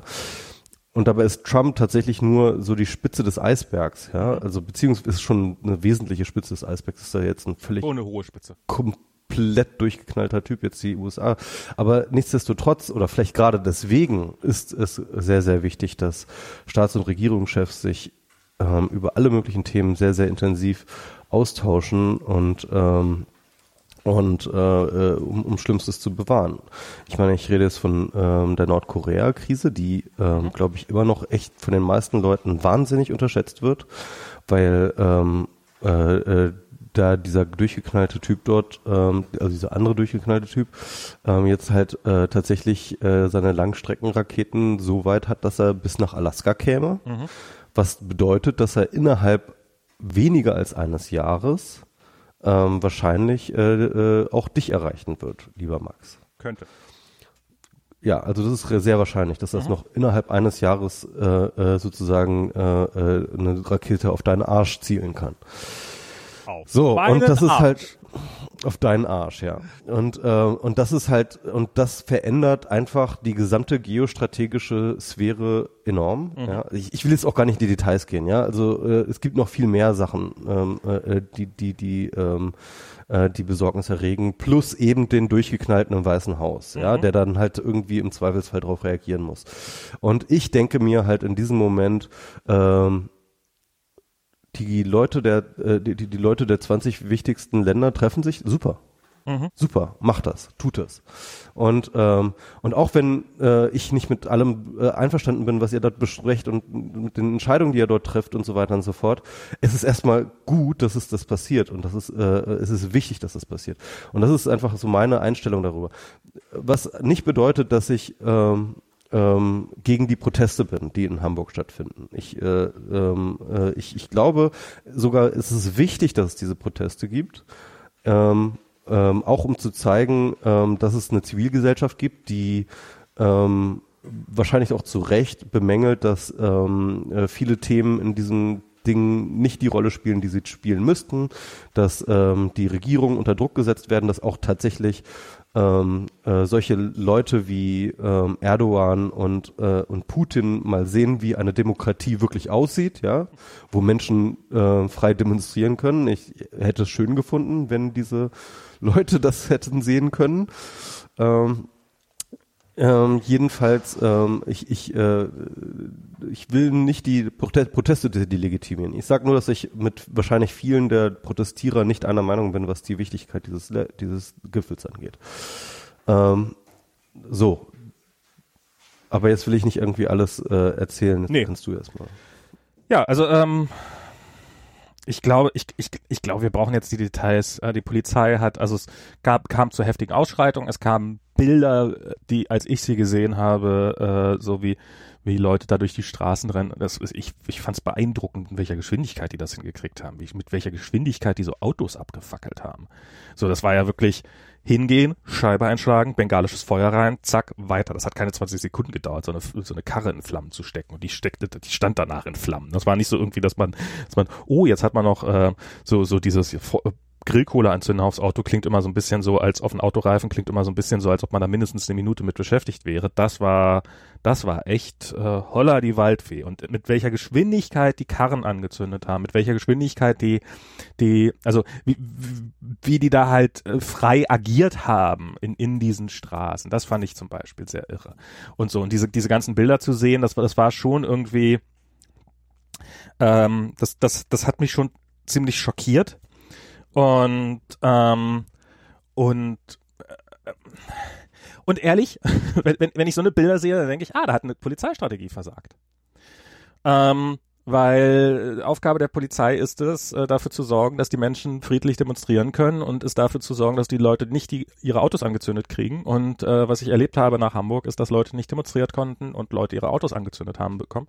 Ich finde, das sind zwei Sachen, die sich nicht ausschließen. Es wird immer so getan, als ob, ja, man kann entweder demonstrieren und damit leben, dass Autos brennen, oder man kann halt äh, sein Auto behalten, dann kann, dann kann halt nicht demonstriert werden. Wieso soll denn nicht beides möglich sein? Ähm, das ist äh, ein absolutes Recht. Und ich, ich finde es tatsächlich irre, wie nach, nach diesen Bildern, die, ähm, die sich tatsächlich die Leute, äh, viele Leute hinstellen und sagen, ja, also wenn eins klar ist aus diesen Bildern, dann, dass die Polizei wirklich alles richtig gemacht hat und um Himmels Willen nicht kritisiert werden darf. Unglaublich, oder? das, Unglaublich. Also es ist, das hat für mich nichts mit irgendwie mit Links- oder Rechtslogik zu tun oder sowas, sondern wenn, wenn es zu Ausschreitungen kommt, dann, dann war die Polizei wahrscheinlich nicht ganz so gut. Das ist einfach so. Und ja. Also, also um, um das ganz kurz, ähm, ähm, das Thema an sich, ne? Also das heißt wirklich die Ausschreitungen, die dann passiert sind, plus die Polizeigewalt, plus äh, wie das alles zusammenhängt, das können wir und wollen wir jetzt hier nicht im Detail besprechen, aber das haben die Kollegen von uns sowohl beim Logbuch Netzpolitik ja. gibt es eine ganz eigene Folge, die haben das wirklich sehr, sehr detailliert äh, äh, mit John von Nebel zusammen aufgearbeitet, der da vor Ort war ähm, als auch die äh, Kollegen von äh, Lage der Nationen haben das in äh, mehreren Folgen ähm, einigermaßen gut besprochen, äh, äh nicht ganz so tief, glaube ich, aber auch äh, äh, viele interessante Aspekte. Ähm, also da sei auf deren Folgen verwiesen. Ähm, äh, äh die haben das, das, das, das wollen wir jetzt gar nicht so in die Tiefe ausbreiten. Aber was, was mich wirklich ähm, erschreckt hat, war also vielleicht, vielleicht so, so, so ganz kurz der Standpunkt dazu. Mein Standpunkt dazu ist, ähm, äh, diese Idiot, äh, diese Leute, die da irgendwie äh, angefangen haben, diesen äh, die Schanze auseinanderzunehmen und äh, Häuser äh, und, und, und, und, und, und Häuser, äh, Geschäfte zu plündern und, und Autos abzufackeln. Ähm, das sind Arschlöcher, aber ähm, ich, ich würde auch sagen, das hat nur bedingt mit Politik zu tun. Das ist ähm, Politik ist für die ähm, nur so eine, so eine Legitimationsfigur, äh, mit der sie vielleicht, vielleicht mal so, ich, ich kann, ich kann nachvollziehen, ich kann nachvollziehen, warum man das macht, also warum man, warum man Bock hat, Autos abzufackeln. Mhm. Ganz, ganz ehrlich, wenn ich, wenn ich in, in manchen Situationen oder so, ja, habe ich auch Bock drauf. Gebe ich ganz offen zu, so. Ein Auto Einfach mal irgendwelche, einfach mal irgendwelche Dinge kaputt machen, ja. Also okay. mit, mit, mit einer Eisenstange rumlaufen und, und, und auf Fensterscheiben eindreschen oder ein Auto abfackeln, das ist schon geil. Also seien wir mal ganz ehrlich, ja, das ist äh, das ist geil. Das gibt dir irgendwie so ein Gefühl von Macht und so und und und ähm, und jeder, der schon mal äh, GTA gespielt hat, ja, weiß, das dass das geil ist, ja, und, und dass man das gerne macht. Und äh, warum man das nicht macht, liegt halt einfach daran, dass wir äh, irgendwo auch anständige Menschen sind und dass wir wissen, dass dieses Auto irgendjemandem gehört, der darüber nicht erfreut sein wird und dass wir äh, und, und dass diese Fensterscheibe jemandem gehört, der das nicht gut findet, wenn ich die einschlage, ja. Das ist der Grund, warum wir das nicht machen. Und das heißt mit die Wahrscheinlichkeit Worten, ist relativ hoch, dass wir dabei erwischt werden und ähm, mit, genau. mit peniblen Strafen zu rechnen haben. Genau, das ist der Punkt. Und ähm, dass diese Leute dort in Hamburg das gemacht haben, ist, das ist der gleiche Grund. Natürlich. Das einzige ist, dass sie halt der Kapitalismus ist doof, sich als, ähm, äh, als Legitimationsstruktur einfach dahergenommen haben, um zu sagen so, ähm, also wenn ich jetzt hier dieses Auto abfackel, dann ist es nicht einfach nur ein abgefucktes, abfackeltes Auto, sondern dann habe ich gegen den Kapitalismus gekämpft. Ich glaube, Und, das ist und übrigens, das ist halt so, Ehrlich? das ist halt so, nee, Typ, du bist nur ein Idiot. Ja, das, das sowieso. Aber ich glaube, das ist auch dieses, ich, ich, so diese, diese, diese, diese, diese, was ja jetzt relativ hoch kam. Ja, waren das denn alles Linke, die da jetzt, äh, die, die, die Autos in, oder sind da, sind da auch einfach, ich glaube, da sind auch einfach sehr, sehr viele, also wer jetzt, liegt für mich als Vermutung nahe, dass sagen, ah, in Hamburg, da gibt's Randale, da fahre ich mal hin. Die nicht mal mehr dieses, dieses äh, Kapitalismus, bla bla bla, äh, dieses, diese, dieses Argument haben, dieses, diese, diesen Legitimationsgrund.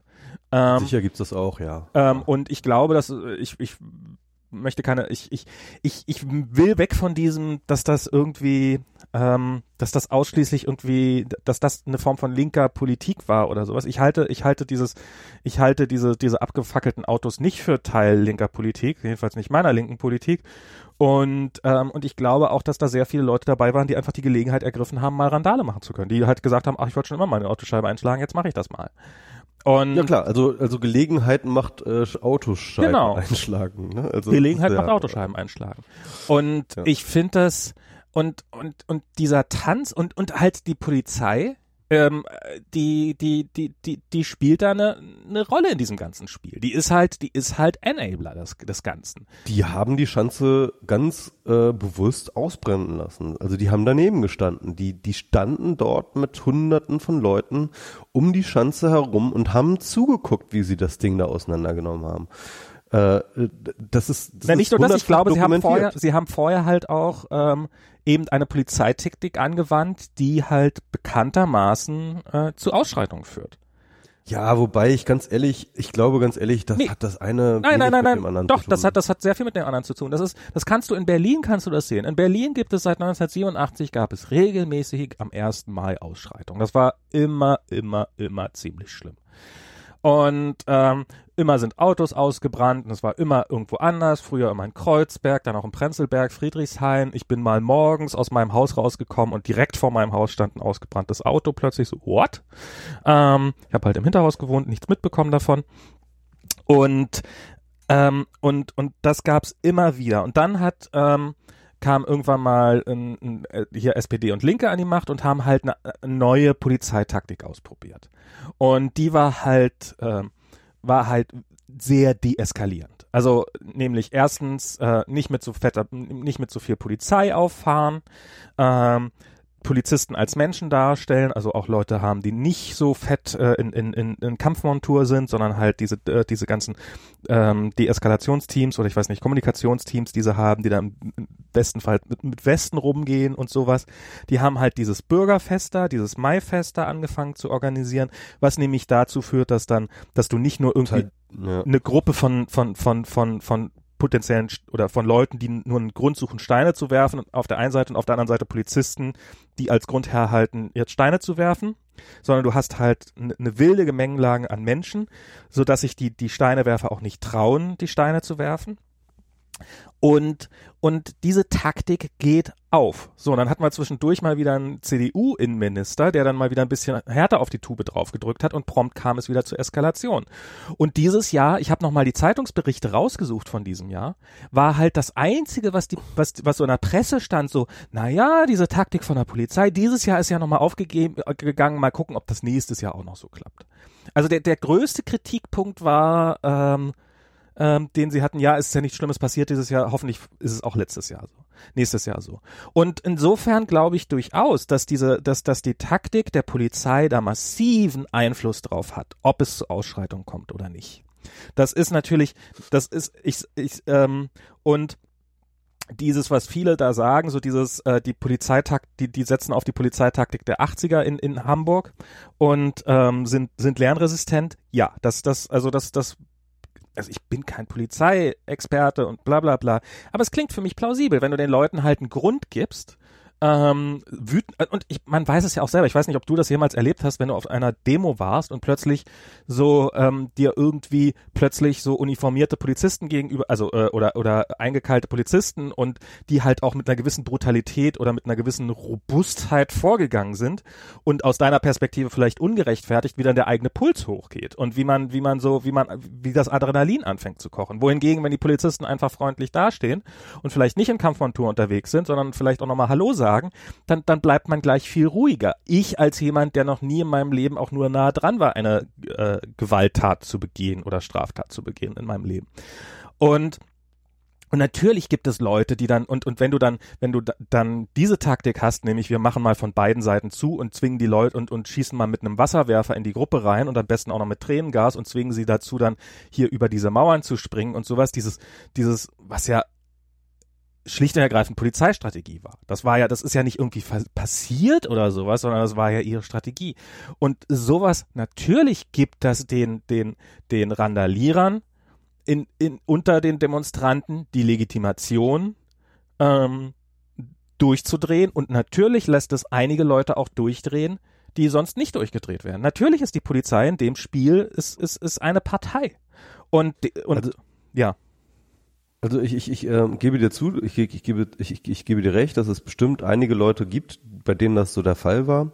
Aber es gibt diese äh, Videoaufnahmen, die irgendjemand, glaube ich, von seinem Balkon aus gemacht ja. hat. Und ich glaube, das waren das, das war gar nicht mehr in der Schanze, sondern das war irgendwie äh, irgendwie schon ein bisschen weiter außerhalb. Jedenfalls sieht man da halt irgendwie so Leute, die laufen da so total seelenruhig die Straße lang ähm, haben irgendwie in der einen Hand eine Eisenstange oder so, in der anderen Hand immer irgendwie ein Molly, mhm. ja, und bam, irgendwie Fenster, Fensterscheibe, äh, Seitenfenster ja. irgendwie eingedingst, äh, Molly rein, zack, nächstes Auto, zack. So, weißt du, ich glaube, das, das war das Leute, gleiche Video. Ich dachte, das wäre ein bengalisches Feuer. Aber ja, äh, auf jeden Fall. Oder, oder bengalische Feuer, ich weiß nicht, irgendwas haben sie was Brennbares. genau, was, was, was, was das denn so. Ja, und äh, also bei den Leuten, also wenn du dir das so anschaust, die sind deswegen hergekommen. Natürlich. Die wollten nie was anderes machen. Ja. Und ob die Polizei jetzt auf die eingeschlagen hat oder nicht, das wäre denen scheißegal gewesen. Die hätten das sowieso gemacht. Das, die, das, da bin, das war da der Grund, warum die so da sicher. waren. Da, da bin ich, also ja, sie sind dafür gekommen und sie wollten das. das da, da stimme ich mit dir total überein. Aber bloß, dass du, weil du kommst, um das zu machen, dann, dann bist du natürlich eher bereit, das äh, auch, auch harmlose Gründe zu sehen. Aber ich glaube, sie brauchen vielleicht lege ich auch total daneben, aber meine Meinung ist, auch diese Leute äh, müssen aus einer, Sozi also die, die, die machen das ja nicht jeden Tag. Ähm, die müssen ja irgendwie. Die, Nö, die nehmen sich dafür extra frei. Genau, die, die, die haben halt, haben halt gesagt, Chef, nächsten Montag kann ich nicht. Äh, da muss ich Autos abfackeln. Da muss ich Autos abfackeln und dann hat, äh, hat der, sagt der Chef, ja, solange die Dienstag auch pünktlich. Also die, die sind normalerweise sozial komplett funktionierende Menschen und, und, und fahren dann irgendwo hin und ticken so aus. Und, und ich glaube, du brauchst für dich selber auch eine gewisse Legitimation, so austicken zu dürfen. Und, ähm, und, und, und wenn du die nicht kriegst, dann kannst du dir das vielleicht vorher vorgenommen haben, aber es kann sein, dass es trotzdem nicht klappt. Wieso, wieso? Der Kapitalismus ist, noch, ist doch immer da. Das ist doch immer ja, da. Ich weiß nicht. Also ich, ist, ich, ich glaube, man hätte diese Situation ähm, und und ähm, ähm, ja, ich, ich, glaube, ich glaube, ich gebe dir recht, dass wahrscheinlich die Situation besser passiert wäre, wenn ähm, die äh, Polizei nicht so auf Eskalation gespielt hätte. Das gebe ich dir recht. Das ist wahrscheinlich ähm, sind die Ausschreitungen stärker gewesen. Aber ich glaube, dass ähm, die, dass es eine Menge gab, die so oder so das getan hätten. Also, also einige auf jeden Fall. Und ähm, und da würde ich dann eher sagen, also die, die Gesamtsituation war einfach scheiße von der Polizei. Ja, sie haben es erst eskalieren lassen, ja. haben dann sozusagen äh, äh, das halt äh, äh, dann noch mehr Leute dazu angestachelt, halt äh, äh, zu rioten, als es so der Fall gewesen wäre. Und dann haben sie auch noch irgendwie sich da, da daneben gestellt, während dann halt, äh, während die Leute da irgendwie ihr Chaos gemacht haben. Ähm, weil sie dann vielleicht auch sogar begründet oder jedenfalls haben sie irgendwie eine Begründung, weil sie sich dann nicht mehr sicher genug gefühlt haben, da jetzt einzuschreiten die, in, in, in die, äh, in die Chaos-Geschichte. Mhm. Ähm, nehme ich ihnen ehrlich gesagt auch nicht so richtig ab, aber gut. Ähm, sie haben es halt verkackt von vorne bis hinten. Ja, also das, das muss man einfach sagen. Ähm, ich habe eine interessante Theorie gehört. Also einer der, der, entscheidenden Punkte in dieser ganzen Geschichte war ja diese Demonstration ähm, Welcome to Hell. Ja, mhm.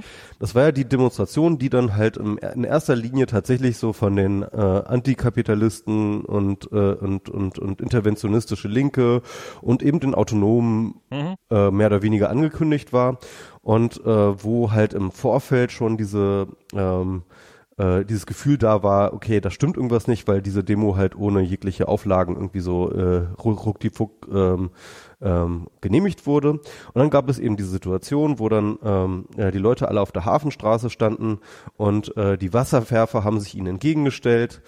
Und im Endeffekt äh, sozusagen war es so, so, ein, so ein Lockdown und äh, man stand sich irgendwie eine Dreiviertelstunde gegenüber und jetzt ist die Frage, was wollte die Polizei da? Mhm. Ne? Und es gibt es eben ähm, die Theorie, ähm, also so, so die Verschwörungstheorie ist halt halt wirklich so irgendwie jetzt alle niederzukloppen oder sowas, ja. Es gibt aber eine interessante Theorie, irgendjemand ähm, aus auch aus dem eher linken autonomen Umfeld hat sie mir gegenüber geäußert, ähm, dass der Dudde, also der der Polizeichef da, mhm. ähm, der wollte halt Folgendes machen, der wollte den schwarzen Block in, äh, bei dieser Demo halt sozusagen einmal komplett einkassieren, äh, ab in Sicherheitsverwahrung und dann halt irgendwie äh, über die gesamte Zeit des G20 sozusagen in Sicherheitsverwahrung einfach äh, äh, weg, wegzuschließen und sie dann halt nach dem G20 wieder rauszulassen. Mhm. Ja, das war so, so so der Plan. Deswegen irgendwie wir, wir wir lassen die Demo zu, dann haben wir sie alle an einem Punkt, dann können wir sie dort rausfischen und zack in die äh, und zack in die wie heißt das Gesa da oder mhm. sowas. Äh, ich habe keine Ahnung, wie heißt das? Gefangenensammelstelle heißt es, ist Gesa ähm, in die Gesa und äh, dann, dann, dann, dann haben wir Ruhe und dann brauchen wir uns irgendwie sozusagen, können, können wir uns äh, den Rest des Wochenendes einen schönen Lenz machen. Mhm. Ja? Hervorragend aufgenommen, ähm, diese Taktik. Genau, und, und das, und gut, dass niemand hat sich auch mehrmals in den, in den, in den Hinter Interviews hinterher sozusagen so also ein bisschen verlabert, wo er meinte so, ja, also wir haben irgendwie nicht damit gerechnet, dass sie da über die Kaimauern klettern, ja. Und, ähm, mhm. und, und ich glaube, darauf bezog sich das, dass ja. sie halt irgendwie ähm, äh, äh, dass sie damit nicht gerechnet haben, dass dort äh, ihnen die dort entwischen. So. Ja? Aber im Endeffekt war das, äh, äh, ähm, ist das jedenfalls ein plausibler, äh, plausibler Plan. Und hätte er geklappt, wäre da vielleicht sogar gar nicht schlecht gewesen, muss man schon sagen. Ich, ja, aber er hat nicht geklappt. Insofern war es ein scheiß Plan. ja, das stimmt, das stimmt, ja. Insofern ist, ist richtig, ja. Ähm, also, äh, das, das finde ich, also ich, ich, ähm, ich, du, du hast ja, du hast ja in deinem Blog hast ja einen Artikel geschrieben, ähm, wo wir vielleicht gleich nochmal ein bisschen drauf eingehen werden, äh, so über dieses, was mir halt auch aufgefallen ist, ist erst, also sind verschiedene Sachen. Erstens, die Brutalität, mit der die Polizei auch gegen Journalisten vorgegangen ist. Und dafür gibt's eigentlich, dafür gibt's keine Rechtfertigung. Das ist, ähm, ja, ja. Das das, das ist ganz klares Ausarten, das ist ganz klares, äh, äh, ja, das, das ist, äh, das ist etwas, was, was, was, was ich, was, was, wo ganz klar der Rechtsstaat ausgehebelt wird. Ich sage nicht, dass das das erste Mal passiert ist, ich sage nicht, dass das das Ende der Welt ist, aber es ist auf jeden Fall, es ist ein Warnsignal. Ähm, ich finde diese ganze Gemengelage sehr lustig, dass die, ich meine, wir haben hier einen rot-grünen Senat in Hamburg, der das zu verantworten hat der jetzt von den Rechten und von der CDU verteidigt wird für sein Vorgehen, wohingegen er von der Taz und von der gesamten Linken angegriffen wird. Man muss dazu sagen, das, äh, das wissen viele Leute nicht, die sich nicht mit Hamburg auskennen. Die sowohl die Hamburger SPD ja. als auch die Hamburger Grüne, die eigentlich die GAL ist, ist eigentlich eine sozusagen fast eine eigenständige Partei, mhm. die sich aber irgendwie äh, irgendwann doch unter den Schirmen der Grünen begeben hat. Aber das sind beides ähm, sag ich mal, Landesverbände, die sehr, sehr oder vergleichsweise konservativ ja. sind. Ähm, äh, das ist äh, sowohl gilt für, sowohl für die SPD als auch für die Grünen. Ja. Ähm, also nicht ganz so, also die Grünen, die GAL ist wahrscheinlich nicht ganz so konservativ wie die äh, äh, äh baden-württembergischen Grünen, aber aber schon nah dran, glaube ich. Okay, ja. Also das ist, das, das, das ich, ich finde, ich finde diese, diese Gemengenlage finde ich, finde ich sehr lustig, dass halt die, dass halt die AfD, die normalerweise immer von äh, links-grün versifft und sowas, äh, dass, dass die plötzlich quasi ja einen Senat verteidigen, der, der genau von diesen äh, grün versifften mit mitgestellt wird, äh, egal wie konservativ ja. sind oder nicht. Ähm, äh, äh das finde ich, das finde ich schon irre. Das zweite, was mir auffällt, dass ich in Diskussionen, also dass ich ich habe ähm, darüber diskutiert mit mit Konservativen, so und deren deren deren deren Standpunkt ist halt ein deutlich anderer als meiner. aber mit denen kann man diskutieren. Und mit denen kann man, mit denen konnte ich Gespräche führen. Das heißt jetzt nicht, dass es bei allen so viel ist. Was, was, was mich erschreckt hat, ist halt, dass tatsächlich Leute aus meinem Freundeskreis, die ich bis mit Mitte links eingeschätzt hätte, ähm, diesen, äh, diesen, diesen, diesen, äh, also quasi, quasi argumentieren mit, die Polizei darf, in, darf nicht kritisiert werden. Echt, ja? Das habe ich erlebt. Und äh, äh, gerade in dieser Situation, wieso in dieser Situation nicht? Es war ein Polizeieinsatz am Wochenende, jetzt ist er vorbei. Warum darf ich jetzt die Polizei nicht kritisieren? Ähm, dieses Jahr, die haben doch alle viel zu sehr gelitten, diese Polizisten, wo man auch sagen kann, ja, das spricht für eine falsche Polizeistrategie, wenn die viel zu sehr gelitten haben. Da, da hat man ja so einiges gesehen und das, und das finde ich, das finde ich ist eine irre, also das ist, das, das, das, das finde ich so bizarr. Also was ich halt so sage, ist halt, wie gesagt, in Berlin gibt es eine bessere Polizeitaktik und hier wird eine Diskussion abgewürgt mit dem Argument, also sozusagen, weil die, weil die Polizeiführung so scheiße war, veröffentlicht dann die Gewerkschaft der Polizei Bilder von Polizisten, die keine richtigen Schlafplätze haben und deswegen irgendwo auf dem Boden einpennen müssen, weil sie so scheiße müde sind. Was definitiv kein Zustand ist, der, der herhalten sollte. Aber dieses, dieses offensichtliche Versagen der Polizeiführung wird dann hergenommen als Schutzschild, dass man die Polizeiführung nicht kritisieren dürfe. Was ich, was ich, absurd, ne? ja. was, was, ich echt krass finde. Und das ist, erstens ist das, ist das eine äh, bekloppten Logik. Und zum zweiten ist halt dieses, was du so meintest, diese, diese Bereitschaft zum Totalitären. Solange das die Polizei ist, ist es doch in Ordnung, was die machen. Das, das, das ist sowas, was mich echt auch erschreckt. Weil ja. es ist dieses, ich weiß, dieses Hamburger Gefahrengebiet, falls sich daran noch jemand erinnert. Was jetzt nicht so lange her ja, ja. mit der Klobrille. Ja, genau. Wo, wo, Klobürste. Mit Klobürste. Wo die, wo die, wo die, wo auch wegen irgendwelcher Lappalien ähm, auch so halb Hamburg abgesperrt worden ist und jeder durchsucht worden ist und die Polizei total durchgetickt ist und ähm, ganz Deutschland hat, äh, hat das kritisiert und hat sich über die Polizei lustig gemacht, eben mit der Klobürste und so weiter und so fort. Das war der gleiche Polizeichef. Das war, das war, der, das war die gleiche Strategie. Die ist, die hat schon damals nicht funktioniert. Der Typ hätte schon damals gefeuert werden müssen. Und und er müsste dieses Mal wieder gefeuert werden. Aber er schafft es halt aus seiner Inkompetenz, das so zu drehen, dass, dass er am Ende wahrscheinlich mehr Gelder kriegt und mehr Kompetenzen, weil äh, guck mal, wie das ausgeartet hat, da muss ich ja mehr kriegen. Und, ja, ja. und, und das ist sowas, was mir. Äh, es ist so absurd. Also es ist wirklich, das ist, also diese Diskussion hinterher, also ich, ähm, klar, der, ähm, der, der, die Ereignisse waren schlimm genug, diese Polizeigewalt ist wirklich also das ist, glaube ich, auch, auch echt outstanding. Also ich meine, ja. äh, wer sich so ein bisschen mit dem Thema schon mal beschäftigt hat, weiß, dass es eben Polizeigewalt gibt auf Demonstrationen. Das ist auch ein strukturelles Problem. Ich glaube, wenn du Leute ähm, eben in diese Situation bringst, also das ist ja irgendwie im Endeffekt ist das ja das Milgram-Experiment, das sie schon in den hm. 60er Jahren durchgeführt haben oder 50er, mhm. weiß ich nicht mehr. Ähm, ja, hier in Berkeley, glaube ich. Leute in so eine, also, hä? Das war ja hier, ich glaube in Berkeley oder in Stanford, ich weiß es nicht.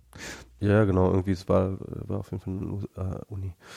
E egal, auf jeden Fall, ähm, also wenn du Leute in so eine autoritäre Position bringst und sie dann auch noch irgendwie sozusagen in so eine militaristische Uniform reinbringst, ja, ähm, dass die halt dann ähm, ähm, zu Grausamkeiten bereit sind und unnötige Gewalt anwenden, ist, das ist halt einfach ein wissenschaftlicher Fakt und dafür brauchst du noch nicht mal ein Vollidiot sein, wie es leider ziemlich viele Bereitschaftspolizisten ja. sind.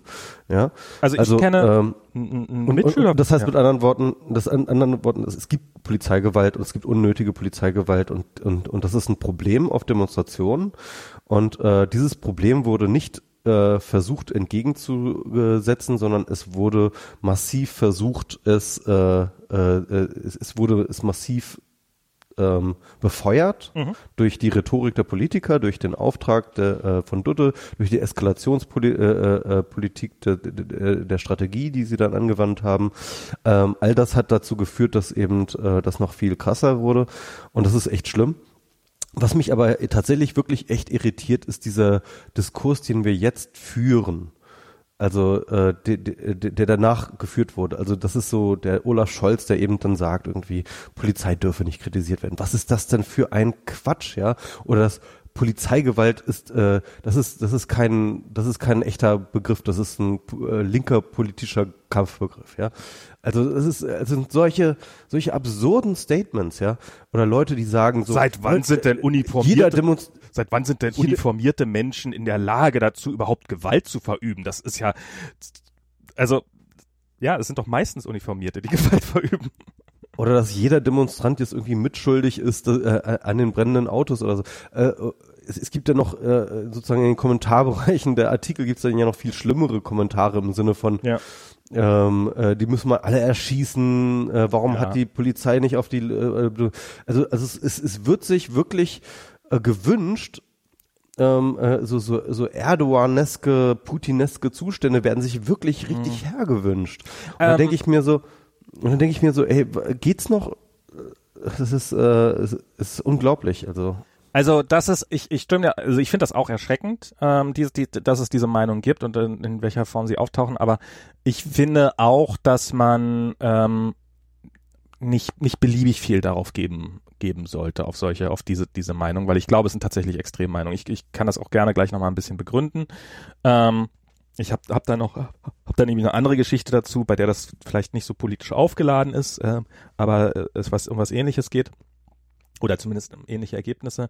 Aber ja, das ist ähm, also diese diese diese dieses die, die, der öffentliche Diskurs in dem Fall, den ich so wahrnehme, der ist ähm, der ist katastrophal, finde ich auch, und der ist einer Demokratie nicht würdig. Und wenn wenn wenn sich ähm, wenn sich äh, ein Politiker hinstellt und sagt, dass man einen Teil der Staatsgewalt einfach nicht kritisieren darf, äh, sorry, wo sind wir denn hier?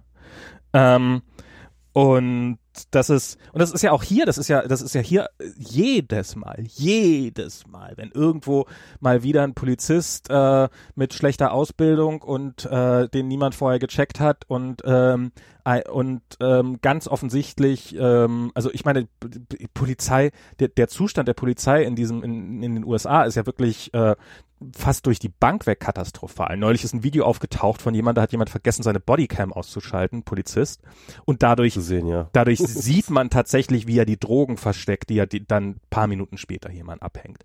Du siehst halt, Ja, ja. das ist halt gang und gäbe, dass wenn die Polizei jemand erschossen hat, sie erstmal anfängt, äh, nach Gründen zu, ihn, nach Möglichkeiten sucht, diesen, die, das Opfer ähm, äh, als, als, als Kriminellen darstellen zu lassen, den es ja eh zurecht erwischt hat. Das, das gehört fast dazu. Ähm, neulich jetzt äh, gab es halt dieses, äh, dieses, diese australische, war mal eine weiße Frau, darum hat es ein bisschen mehr Aufstand gemacht. Äh, da war eine Australierin und auch Australierin, darum hat es natürlich in Australien auch nochmal, ähm, da wurde eine also eine Australierin hat ein Geräusch gehört in ihrem Haus ähm, und hat äh, die Polizei gerufen und als die Polizei dann irgendwann mal kam, lief sie im Bademantel auf die Polizei zu und die hat sie erschossen. Okay. Ähm, und, und, und auch da, äh, wenn, wenn man irgendwelche Kommentare liest, so, ja, wieso, wieso verlässt man denn auch das Haus und geht auf die Polizei zu und ignoriert die äh, Anweisung der Polizei und bla bla bla und weiß der Teufel was? Ähm. Und und das ist das ist so dieses und und halt dieses äh, und hier ist das halt auch so die, die, dieses dieses vorherrschende Bild oder oder nicht vorherrschend das nicht aber es ist halt immer wieder gern gebrachtes Argument wer die Polizei kritisiert ist unpatriotisch. Und das hat das hat ich weiß nicht ob die Polizei hier jemals in diesem Land in einem vernünftig funktionierenden Zustand war aber auf jeden Fall verhindert es effizient dass jemals die Polizei besser wird und jemals die Polizei gut wird. Und ich sehe, in Deutschland hat Ich man jetzt ähnliche ganz kurz mal, ich muss ganz kurz mal. Na toll, jetzt wo ich mit meinem Ran fertig bin und deine Gegenmeinung hören wollte. Ja, aber ich, äh, sieh mal, es ist ganz wichtig, dass ich diesen Rat mitbekommen habe. Oh. du mir Ja, hättest du hättest die. Podlife-App dir rasch reingemacht und hättest dann im Klo beim Pissen einfach über dein Telefon weitergehört, was ich hier rede. Menschenskinder. Ja. Und das ist sowas, was mir echt, äh, echt Angst macht, weil Ach scheiße, ich höre mich, ich höre mich gerade über Michis Kopfhörer nochmal selber. Ähm, äh, vertraut mir, es gibt nichts beim Podcast, nichts Dümmeres, als wenn man sein eigenes Echo hört. Weil dann probiert man nämlich immer langsamer zu sprechen. Also dann probiert man nämlich die, die Stimme, seine eigene Stimme, die man hört, wieder einzuholen sozusagen. Dann wird man immer langsamer und muss sich explizit dagegen ankämpfen, dass man immer langsamer wird. Das macht es ein bisschen kompliziert. Und ich, ähm, ich könnte ihn jetzt sicherlich irgendwie muten, aber ehe ich jetzt hier die ganze Aufnahme kaputt mache, lasse ich das lieber. Ähm, ja, und das ist sowas, was, ähm, also so dieses, nein, Kritik an der Polizei ist notwendig und gerade, also wirklich, dass, dass es Chaoten gibt da draußen, das weiß ich. Und da kann man nicht irre viel dran ändern. Also vielleicht, vielleicht könnte man was ändern, aber es ist eine andere Diskussion, muss man auf jeden Fall drüber diskutieren. Ähm, und ich, ich glaube, bis zu einem gewissen Grad wird es sie immer geben. Und aber ich sehe es als Aufgabe der Polizei, mit mit mit Chaoten umzugehen. Und da sage ich nicht mit der vollen Härte des Gesetzes, sondern da sage ich mit einer mit einer das, ich weiß nicht, wieso das überhaupt mit einer angemessenen, äh, mit einer gewaltverhindernden Situation. Das heißt natürlich nicht, dass man sie erschießt, aber wenn man wenn man Tricks, psychologische Tricks anwenden kann, Nudging wir hatten das Thema ja schon öfters mal, dass sozusagen da die, die, die Luft ein bisschen rausnimmt aus so einer, so einer es äh, eskalierenden Situation, dann sollte man die auch anwenden. Und das sehe ich bei dieser Polizeiführung, soweit ich weiß, überhaupt nicht. Nicht in der Rhetorik, nicht in der Handlung, in nichts. Sie haben, also ich sage nicht, dass sie diese, ich sage, doch, ich sage es. Ich, äh, ich formuliere es mal, ich probiere es mal positiv formulieren. Wenn man wollte, wenn man als Polizei wollte, ähm, dass, dass es zu Ausschreitung kommt, dann hätte man exakt so handeln müssen, wie sie gehandelt haben. Das ist so ein bisschen mein Eindruck, der da bleibt. Und und das macht das Ganze halt äh, so furchtbar kompliziert. Und ja, natürlich muss da Kritik an der Polizei erlaubt sein. Man kann, es kann, man, wie soll das denn sonst funktionieren? Will man warten, bis der Dude irgendwann mal jemanden tatsächlich erschießt? Oder oder wie oft muss man denn noch beweisen, dass man nichts auf der, dass, dass man, dass man, dass man nichts auf der auf der Kanne hat? Und ähm, das, das, ich, also diese, ja, diese ganze Diskussion, die finde ich, die finde ich, ähm, die, die finde ich da. Aber, aber ich will, ich will, ich, erzähl jetzt mal eine andere Geschichte dazu. Also es ist, ist jetzt. Aber, aber warte mal, äh, wenn ich, soll ich nicht mal ganz kurz meinen meinen Blogpost? Na gut, mach mal erstmal deinen Blogpost. Okay, weil der passt jetzt gerade in so ins Thema gut, rein. Ja. Also ähm, ich habe nicht äh, dann relativ spät, also erst ähm, ich glaube Anfang der Woche, ähm, habe ich dann doch noch am, am Sonntag, glaube ich, ich das genau. Am Sonntag habe ich noch mal doch noch was über äh, Hamburg auch geschrieben. Und äh, äh, für mich ist sozusagen im Nachklapp immer noch so das äh, Verstörendste tatsächlich diese Diskussion. Mhm. Und ähm, es gab auch schon einige Leute, die das äh, äh, entsprechend angemerkt haben. Also Sascha Lobo zum Beispiel oder Leo Fischer.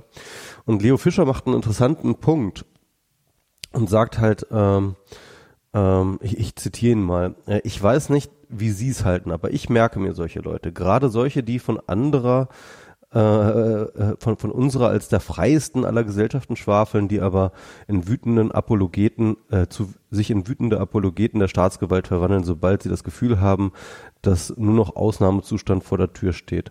Äh, diese Leute sind zu nichts zu gebrauchen. Ihre Liberalität, ihre Bürgerlichkeit, ihre Konservatismus ist nichts wert, wenn er unter der geringsten Erschütterung zusammenbricht. Ihre Liebe zur freiheitlich-demokratischen Grundordnung reicht nur für den Alltag.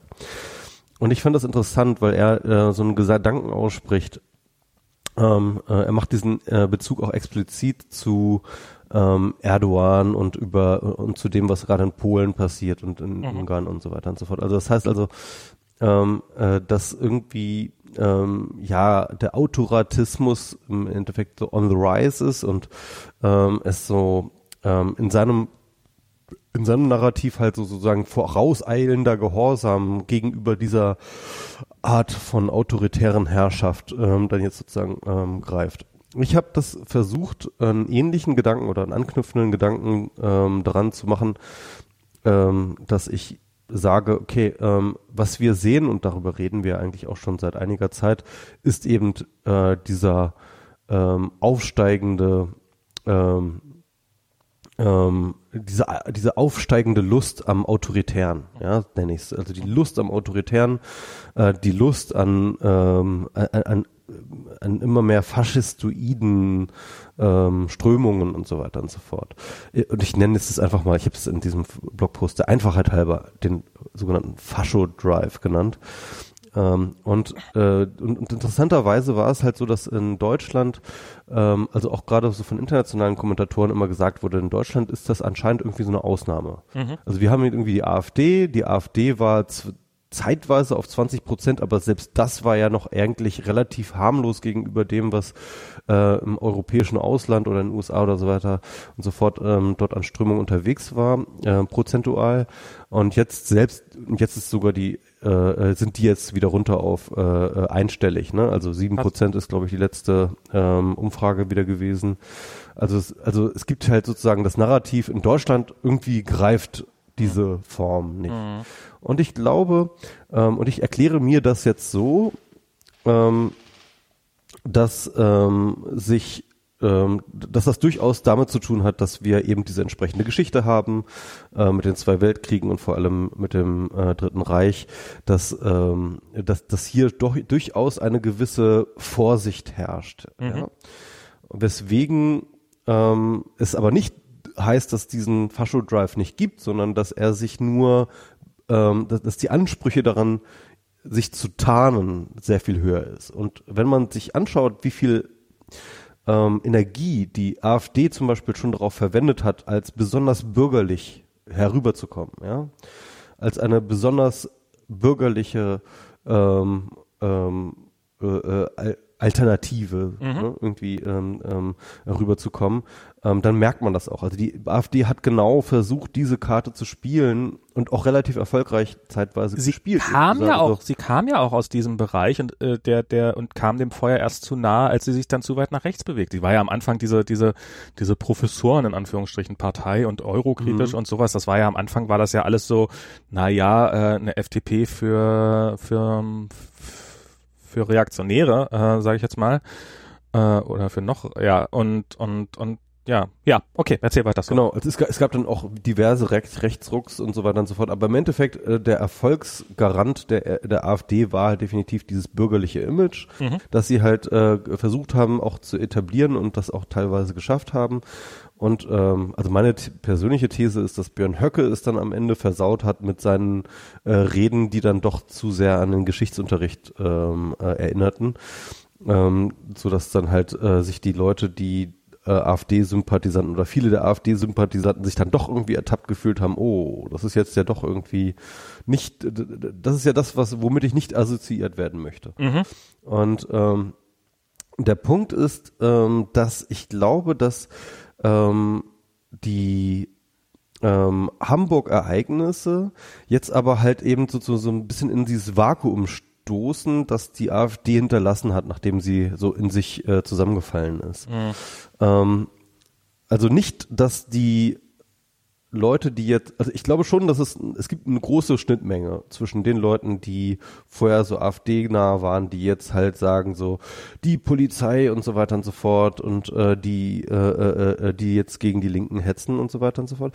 Aber, aber ich glaube, es geht darüber hinaus. Ich glaube auch, dass eine ganze Menge Leute, die ähm, kritisch gegenüber der AfD waren, ja, ähm, aber trotzdem irgendwie auch diesen Fascho-Drive in sich spüren, jetzt irgendwie ähm, in der Linken seit Hamburg so, so das legitime Ziel sehen. Und, ähm, und es gibt gute Gründe dafür, warum die Linke ein sehr, sehr gutes Ziel ist für diesen Fascho-Drive. Und die habe ich halt eben aufgezählt. Ja. Und einer davon ist halt, dass ähm, ich die, ähm, scheiß Wort. Okay, gut. Ähm, ähm, ja. Weil er, er, er, er ist so eine geile Angriffsprojektionsfläche und ähm, das, was ich glaube, das, was du zu, also er zerstört das, was du sagen willst. Ja gut, also ähm, was, was ich meine mit Fascho Drive ist nicht, dass jeder, der den Fascho Drive hat, äh, automatisch ein Fascho ist, mhm. ja. Sondern Drive äh, kann man ja auch im Deutschen äh, übersetzen mit Trieb. Ja? ja, ja, klar. Das ist sozusagen so eine Form von, ähm, äh, so ein Teil von der Persönlichkeit ist, die ähm, äh, äh, äh, die die sehr äh, die die sehr ansprechbar ist für diese Art von Lust am totalitären so ja mhm. Ähm, und das heißt nicht jeder der diesen Fascho Drive in sich verspürt oder ihn vielleicht auch sogar auslässt ist, ist jetzt sofort ein Fascho oder so. Das ist nicht das was ich meine sondern darum finde ich den Begriff so, so scheiße weil, weil genau diese Assoziation weckt. Ja okay.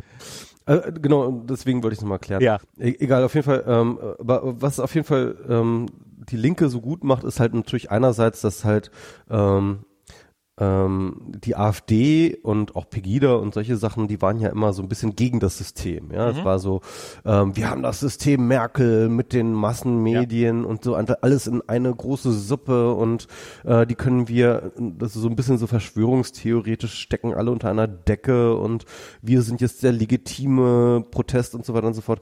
Und das ist halt jetzt genau in diesem Fall jetzt genau andersrum. Ja, plötzlich hast du die die die Outgroup ist plötzlich nicht mehr der Mainstream und äh, sozusagen der Staat und mhm. seine Institutionen, sondern der Outgroup ist halt tatsächlich sozusagen die fringige Left. Mhm. Äh, die, die, die, diese, diese, diese Linksradikalen, die, die da äh, äh, jetzt irgendwie äh, den Kapitalismus abschaffen wollen und die Autos anzünden. Das heißt also mit anderen Worten, es ist echt extrem viel gefahrloser, sich gegen die zu wenden.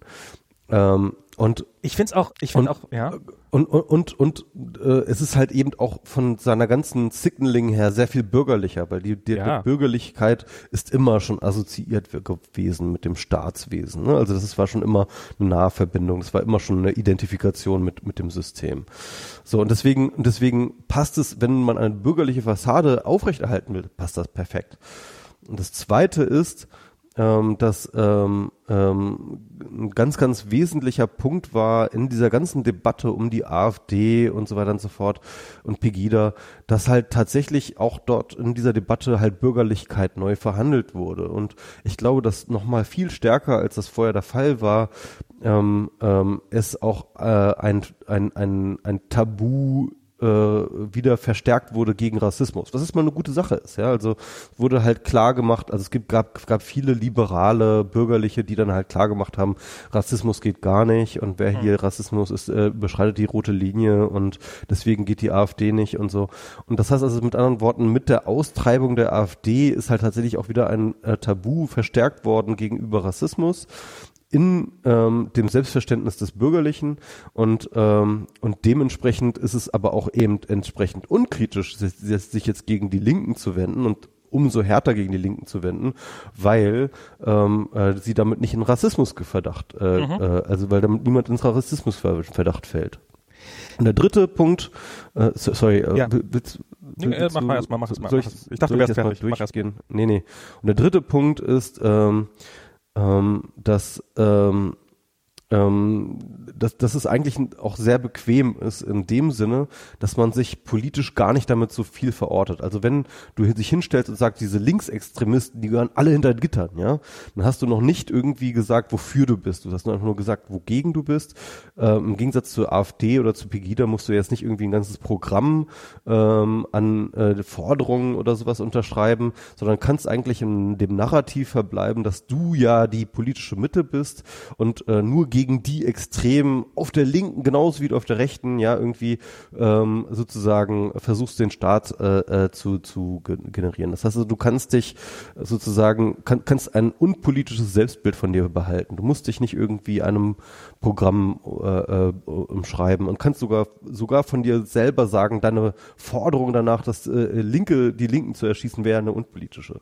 Ja, also ähm, also das sind so die drei wesentlichen Gründe, warum das äh, so so ähm, so gut funktioniert und warum, glaube ich, auch halt wirklich die letzten, also sogar linksliberal sich wähnende Normalos irgendwie plötzlich so mit totalitären Forderungen plötzlich daherkommen. Na, ich glaube, was auch ein wesentlicher Punkt ist, ist halt, du du kannst halt also den Status quo weiter verteidigen. Also in dem Fall sind es jetzt sozusagen, in Hamburg waren es jetzt die vernehmlich Linken, was ich nach wie vor, ich finde find irre, mit welcher Vehemenz darauf rumgeritten wird, weil, weil, ähm, also Globalisierungsgegner ist jetzt schon lange kein linkes, kein kein exklusiv linkes Thema mehr, sondern auch durchaus ein rechtes Thema.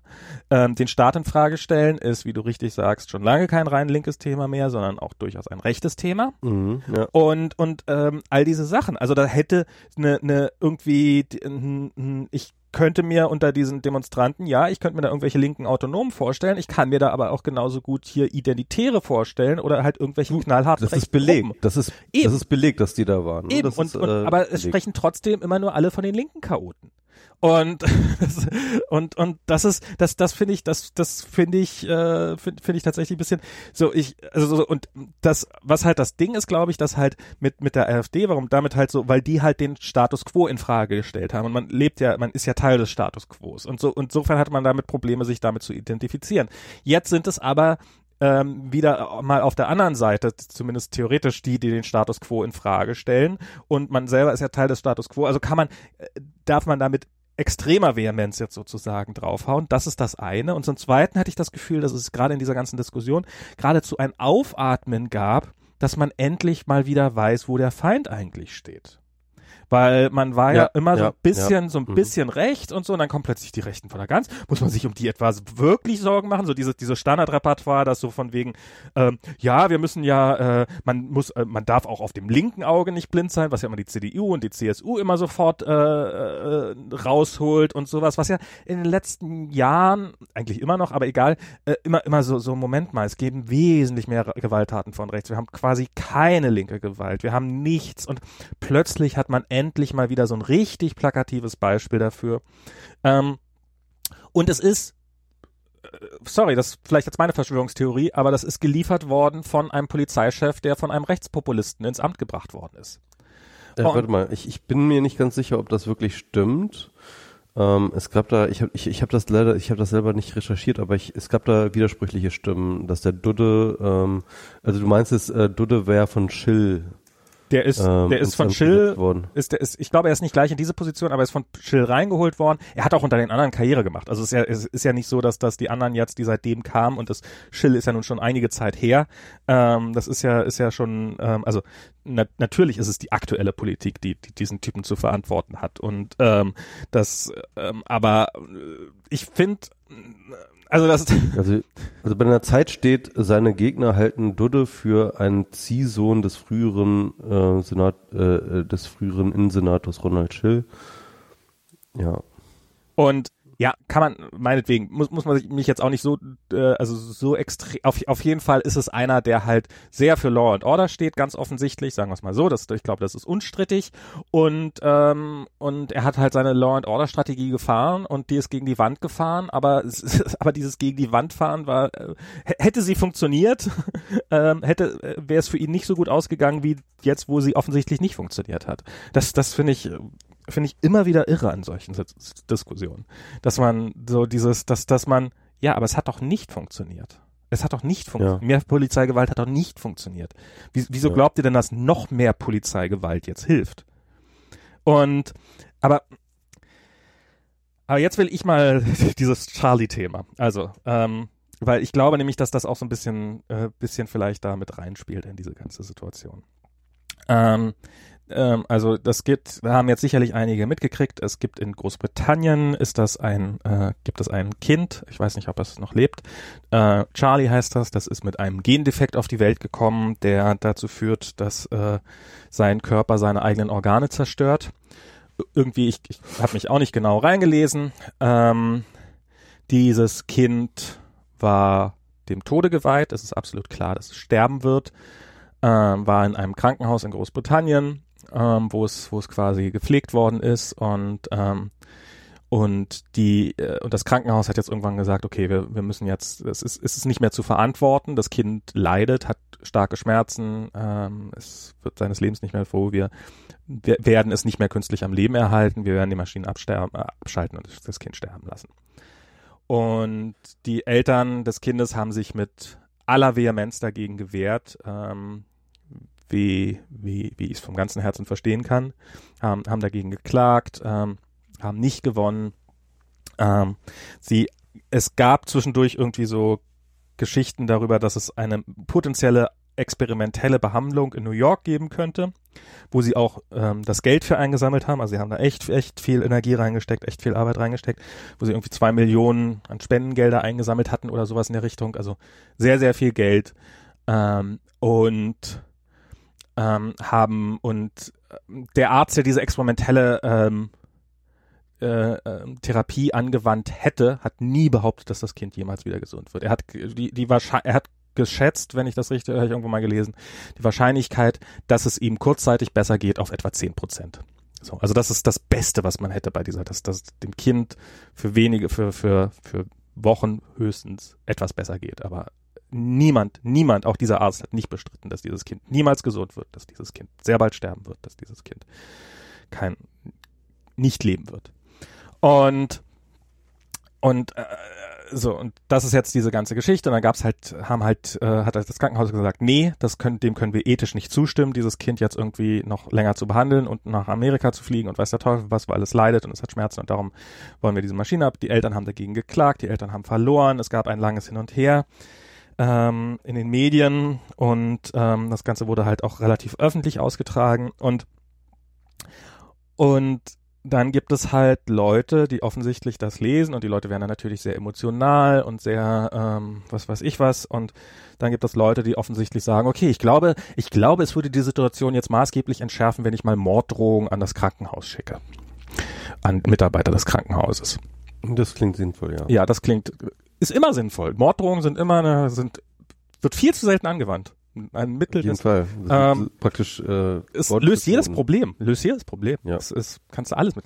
Egal. Ähm, natürlich nicht. Ähm, so und und das ist und, und das ist was, was ich, was, was, was mich ein bisschen ratlos, also so was, was ich ein ganz interessantes Phänomen finde oder ein bisschen ratlos dastehen lässt. Weil ich habe, was, was, was eines meiner meiner Lebenstheorien ist, ist sozusagen, dass was, was, was soll Technologie ermöglichen? Äh, was können wir machen, um die Welt zu verbessern, sozusagen? TM. Und ich glaube, was ein ganz wichtiges Mittel ist, ist Empathie steigern. Da habe ich auch mal mit einem Kollegen lange darüber diskutiert, dass wir sozusagen Mittel schaffen, um die, die, Empathie der Menschen zu steigern. Und Social Media im Idealfall ist genau dazu in der Lage, nämlich dass es dir Menschen nahe bringt, die sehr, sehr weit weg bringt, einen Einblick in ihr Leben und dadurch steigerst du Empathie. Und wir haben, wir haben diese Werkzeuge schon vorher. Wir hatten, haben Romane, die halt es dir ermöglichen, dich in ein anderes Leben hineinzuversetzen und mitzufühlen mit einer Person, mit der dich ansonsten nichts verbindet oder nicht viel verbindet.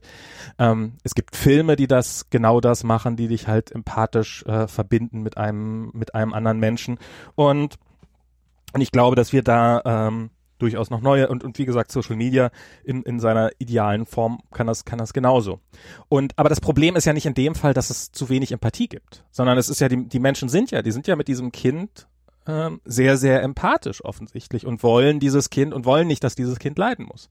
Und wollen. Empathie, das ist, äh, ich würde sogar so weit gehen zu sagen, die Morddrohungen äh, basieren auf dieser Empathie. Genau, genau. Du, wenn, wenn, wenn sie nicht so empathisch wären, würde es keine Morddrohungen geben.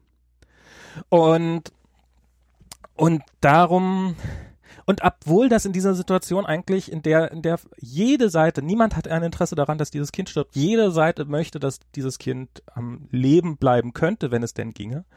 Und, aber trotzdem ist offensichtlich in dieser, in dieser komplizierten Gemengelage, ähm, setzen sich die Leute, oder setzen sich einige Leute nicht. Ähm, ich sage ja nicht, es sind ja bei weitem nicht alle, die meisten, ich glaube, die meisten sogar sagen sich, oh mein Gott, das ist eine traurige Geschichte, die Welt ist manchmal einfach scheiße und, ähm, und, und armes Kind. Aber es gibt auch viele andere Kinder, die jeden Tag sterben, über die wir nicht in der Zeitung lesen. Aber das macht es für dieses Kind nicht besser. Dieses Kind ist so, tut mir herzlich leid. Aber es gibt offensichtlich Leute, die sich damit nicht abfinden können, sondern die sich halt hinsetzen und sagen, es muss in dieser Situation einen Schuldigen geben und für diese Menschen ist halt der Schuldige das Krankenhaus. Ähm, wüste Verschwörungstheorien, warum die jetzt unbedingt wollen, dass dieses Kind stirbt und ihm seine sichere Heilung äh, verwehren wollen, um von ihren eigenen, von ihrer eigenen Inkompetenz abzulenken.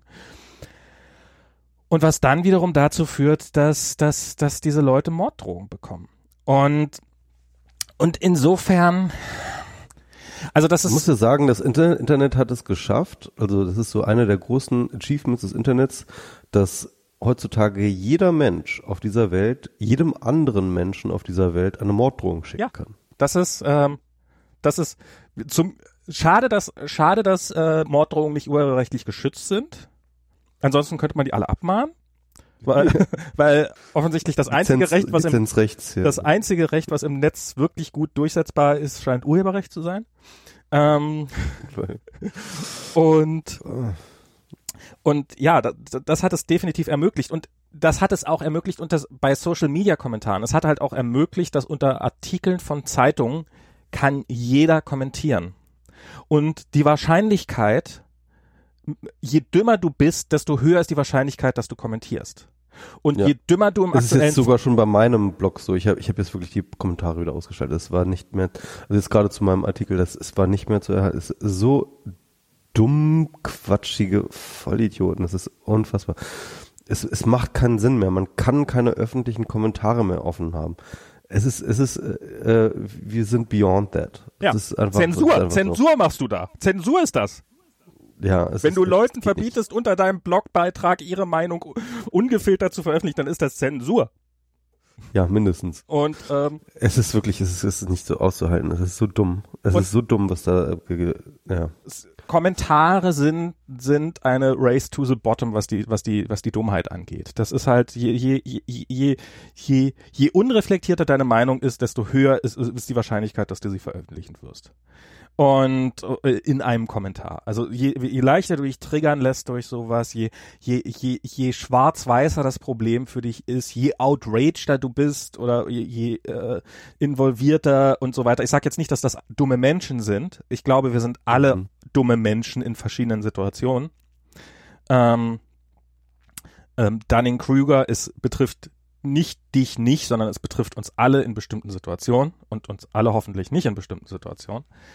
Ähm, und, und ich glaube, so ähnlich ist das, wenn man halt irgendwo irgendwas liest, was man jetzt so outrage, also manchmal ist es auch so outrageous, klar, dann, dann ist es auch berechtigt und sowas. Das heißt ja nicht, dass, dass jeder, dass jeder Aufschrei unberechtigt ist und vielleicht ist das auch eine gute Sache. Sascha hat ja dann einen ganz schönen Artikel dazu geschrieben bei Spiegel Online, dass ja sozusagen diese, diese, dieser Aufschrei ist ja auch Beginn von vielleicht einer Meinung und sowas und, und einer, einer Entwicklung und Zivilisation.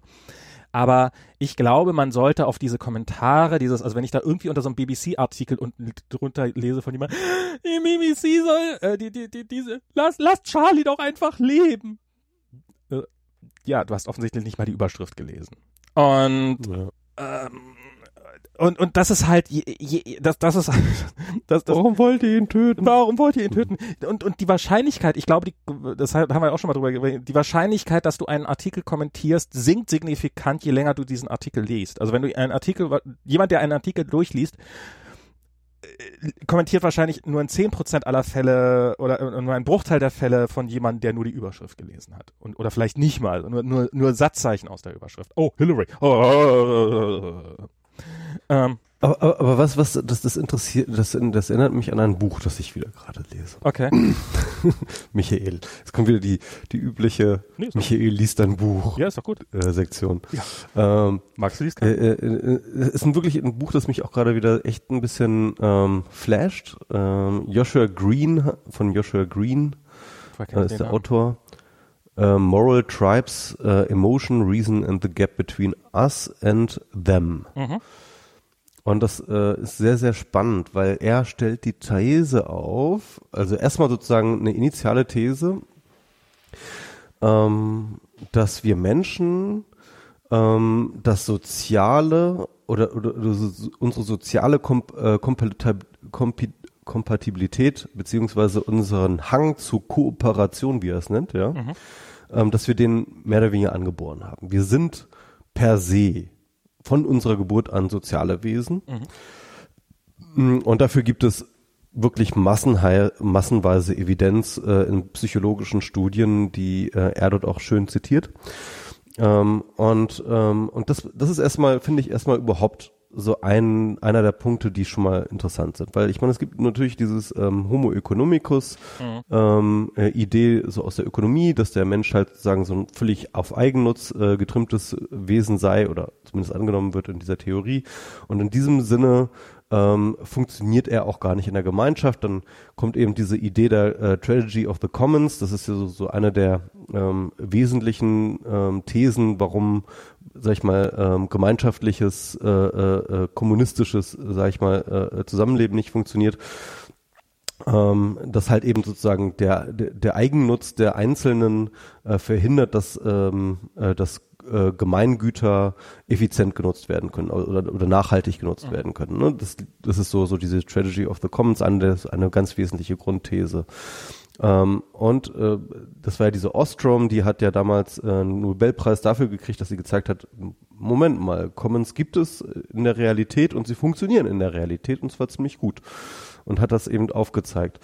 Ähm, und im Endeffekt da von, von dieser äh, äh von dieser Erkenntnis oder auf, auf, diesem Stand eigentlich beginnt ähm, dieser Joshua Green und sagt so, hey, Moment mal, ähm, Menschen sind nicht ähm, egoistisch, äh, per se, sondern ähm, sie sind sogar angeboren altruistisch, nicht altruistisch in dem Sinne, ähm, dass sie halt äh, sozusagen immer nur ihr eigenes Wohl unter das äh, der Gruppe stellen, aber dass sie das Gruppenwohl immer ähm, im Blick haben. Und das ist die Essenz von Moral, sagt er. Die Essenz von Moral ist, sind unsere im Endeffekt angeborenen ähm, emotionalen Reaktionen auf äh, solche Situationen. Es gibt halt verschiedene experimentelle Studien, die es dazu gibt. Ne? Also wo halt Leute in bestimmte Situationen gesetzt werden, ähm, wo sie zum Beispiel einer bestimmten Gerechtigkeitsempfindung ausgesetzt werden. Ne? Irgendwie, ähm, es gibt dieses Beispiel, äh, äh, du kriegst halt irgendwie Geld, ja, und sollst es halt mit einem anderen, einem Peer irgendwie teilen. Ähm, und wenn du ähm, äh, äh, sozusagen und, und, und, und äh, äh, du, du kannst im, im Endeffekt bestimmen, wie viel von dem Geld du dem anderen gibst, ja. Und der andere ähm, darf aber ablehnen. Also er kann halt sozusagen entweder das Geld nehmen oder er kann es ablehnen. Mhm. Und wenn ihr, wenn er es ablehnt, dann kriegt ihr beide gar kein Geld. Mhm. Ja? Also wenn er dein Angebot ablehnt, dann kriegt ihr gar kein Geld. So ein ganz, ganz berühmtes, bekanntes äh, Experiment. Und äh, da zeigt sich zum Beispiel, ähm, dass Menschen wirklich dazu neigen, zu sagen, okay, also wenn du mir jetzt irgendwie nur 20 Prozent von dem Geld gibst, was du, äh, was du jetzt gerade bekommen hast, ja, dann bestrafe äh, ich lieber. Dann, dann, dann, dann lass es stecken, so, ja. Mhm. Und rein Homo economicus, ja, der würde ganz klar sagen, so, nee, hier gib mir 20 Prozent, das, das ist halt besser als 0 Prozent. Genau, das ist 20 Prozent ist besser als nichts, ne, also, äh, es ist halt irgendwie ganz, ganz klarer Fall, ja, mhm. also, aber nein, wir haben ein moralisches Empfinden mhm. und dieses moralische Empfinden ist in gewisser Hinsicht äh, angeboren. Ähm, und wollen den Bösen bestraft sehen. Das ist ja wir wollen den Bösen und vor allem den egoistischen, wir wollen den egoistischen bestraft sehen. Mhm. Ja, es ist wirklich so. Das ist, das ist tief in uns drin. Und ähm, das heißt mit anderen Worten, wir sind moralische Wesen und diese Moral ist ähm, ganz, ganz wesentlich für unser Outcome. So, das ist erstmal die eine Sache, die ist vielleicht gar nicht so neu für mhm. den einen oder anderen. Ja, das Interessante ist jetzt, dass er sagt, ähm, aber ähm, diese Form von Moral nicht eine allgemeine Moral, sondern sie ist immer auf ähm, es ist eine, eine, es ist eine sie, sie bestimmt die Beziehung zwischen mir, dem Individuum und der Gruppe. Mhm. Und die Gruppe und diese und diese äh, und diese Beziehung ist sozusagen determiniert durch dieses diese Empfindung. Mhm. Wo diese Empfindung aber aufhört, beziehungsweise wo sie ins Gegenteil verkehrt mhm. wird, ist, wenn es darum geht, meine Gruppe versus die Fremdgruppe. Ja. Mhm. In-Group versus Out-Group. Da kehrt sich nämlich genau diese Moralität komplett um. Und da gibt es entsprechend ebenfalls Studien, dass halt nicht nur nicht eine Empathie äh, und, und eine Moralität äh, sozusagen Individuum äh, zu, zu, zur abstrakten Fremdgruppe existiert, also diese Empathie äh, und diese Moralität, die existiert dort einfach nicht, äh, ne? Mhm. sondern im Gegenteil, dieselben Mechanismen, die dich sozusagen sozial kompatibel zu deiner Gruppe machen, machen, ähm, heizen deinen Hass auf die andere Gruppe an. Okay. Also das heißt, äh, äh, äh das heißt also, im Endeffekt bedeutet es, wir sind ähm, wir sind gruppenfähig, aber wir sind halt tribal gruppenfähig. Mhm. Also wir sind sozusagen äh, immer auf so ein Stammesding, äh, auf so, auf so ein, so, so ein Eigengruppending festgenagelt.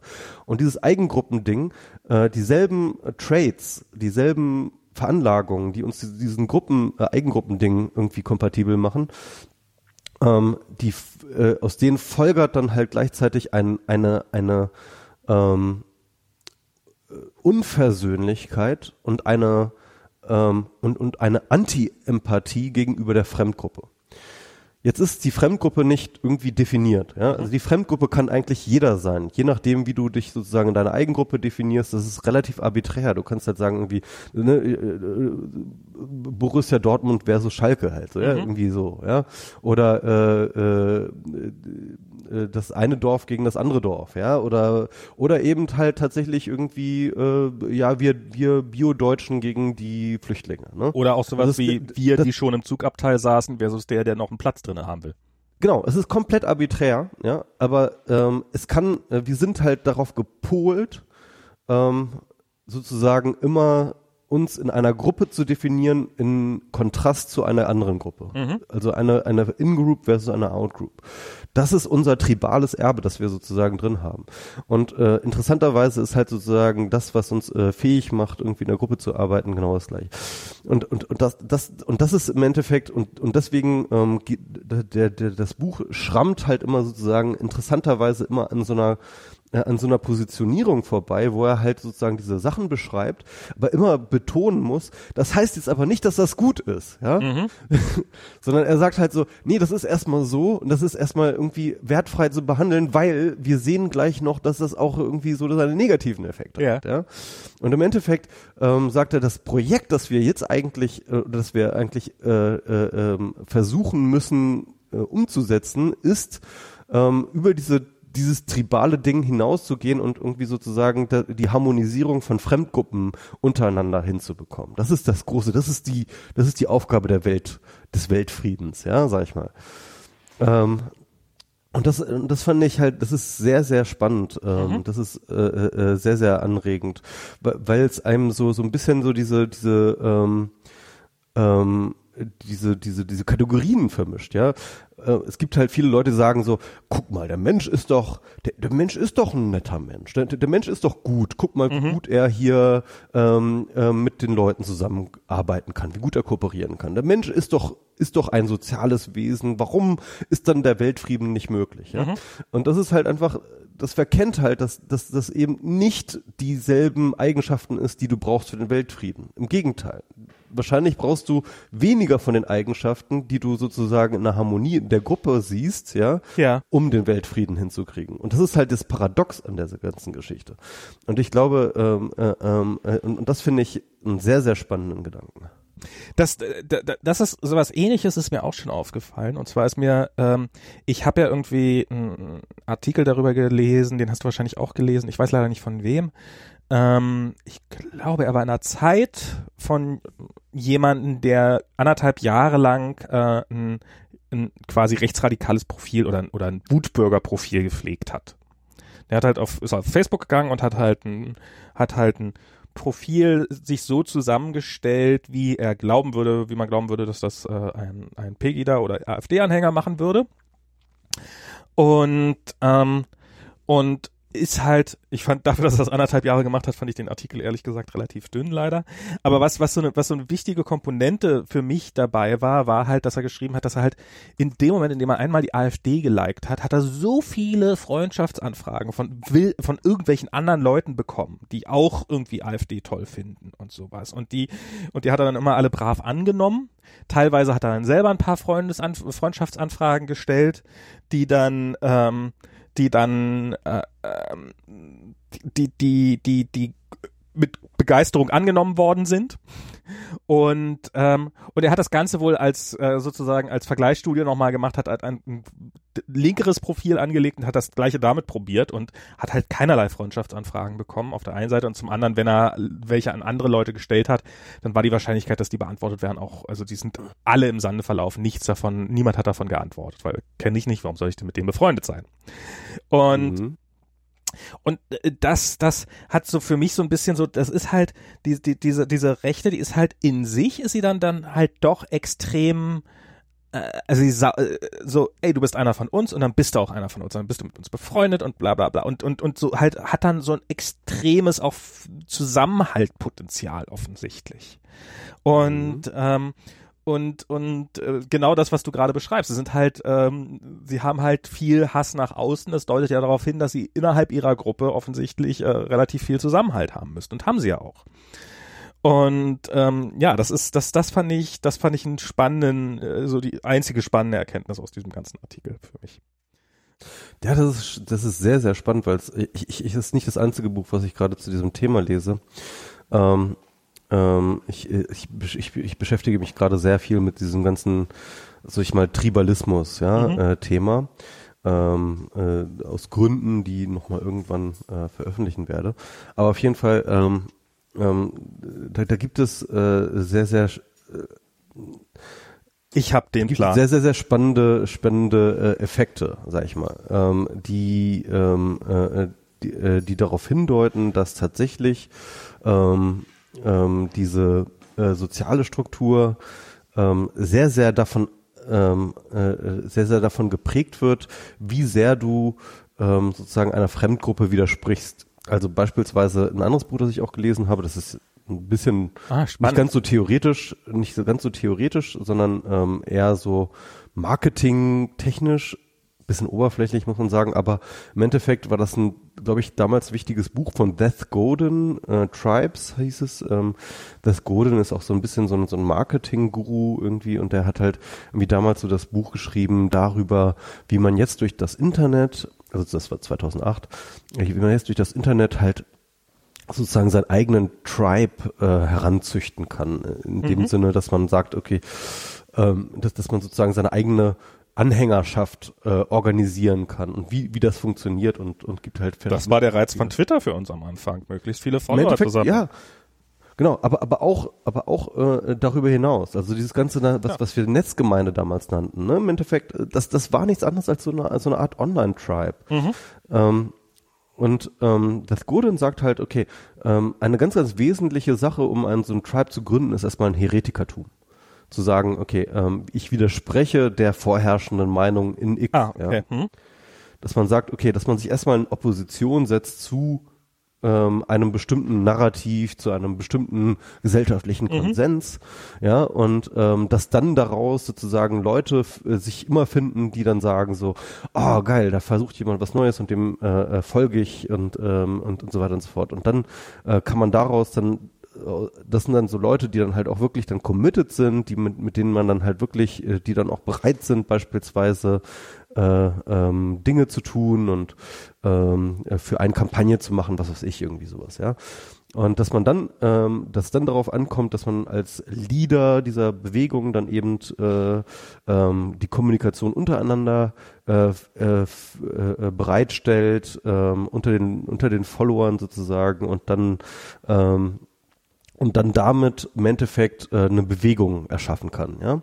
Und das ist interessant, weil ich habe das Gefühl gehabt damals, als 2010 war das so, als ähm, damals so Christian Heller und ich so ein bisschen dieses äh, Post-Privacy, Kontrollverlust, Narrativ und so weiter und so fort, dass da so ein bisschen ähm, äh, losging, was ja im Endeffekt auch sowas ist, also so eine Art Heretikertum, ja, also es mhm. war ja auch so eine Häresie, die wir da gewagt haben und zack hat sich die Spackeria gegründet. So, das war ja auch irgendwie so, äh, also konnte man so sehen, ja. Mhm. Ähm, es war jetzt halt keine Riesenbewegung oder sowas, aber es gab halt irgendwie Leute, für, für die war das plötzlich so, ähm, so total attraktiv, sich dem anzuschließen und ähm, und und so also mir war das so immer ein bisschen suspekt deswegen bin ich nie so Teil von dieser Spagheria gewesen aber ich fand das irgendwie aber aber ich äh, äh, ich, ich bin glaube ich sowieso ziemlich avers gegenüber diesen ähm, tribalen Sachen habe ich mal das Gefühl. Aber das ist ja, ja das ist ja das ist ja sowieso das ist ich meine wir, das Netz es ist doch eigentlich es ist doch eigentlich relativ simpel. Das Netz hat das Potenzial, uns mit der Welt zu vernetzen und wir können uns nicht mit der ganzen Welt vernetzen und wollen es vielleicht auch nicht, also vernetzen wir uns aber mit den Teilen, die uns, die uns nahestehen. Das ist doch, ist doch total logisch. Ist doch, ist doch. Ja, aber, aber ja klar, aber nahestehen, aber, aber nicht in dem, aber das ist ja nicht so, dass diese Leute vorher schon irgendwie ähm, äh, so drauf waren, sondern die, ähm, sondern im Endeffekt ist dieses Widers dieser Widerspruch gegenüber einer Mainstream-Meinung halt an sich schon glaube ich, ähm, hat, hat so einen Reiz, der dann, der, Natürlich. der, der äh, strahlt so einen Reiz aus. Und ich glaube, deswegen ist halt auch so eine Alternative für Deutschland, ja, ja oder ähm, ne, irgendwie alt-right oder also dieses dieses alternative Ding, also sozusagen die, diese Häresie im Namen tragend schon. Und das muss ja nicht was Schlechtes sein, ne? Also, also vieles äh, an, an neuen Gedankenströmen und an, an neuen Aufklärungsdingen ging aus einer äh, gewissen Häresie heraus. Ne? Wahrscheinlich Deswegen, sogar fast alles. Fast, fast alles. Nat natürlich. Also du kannst nichts Neues äh, erzählen auf der Welt, ohne äh, dem Bekannten zu widersprechen. Das mhm. geht ja gar nicht anders. Ne?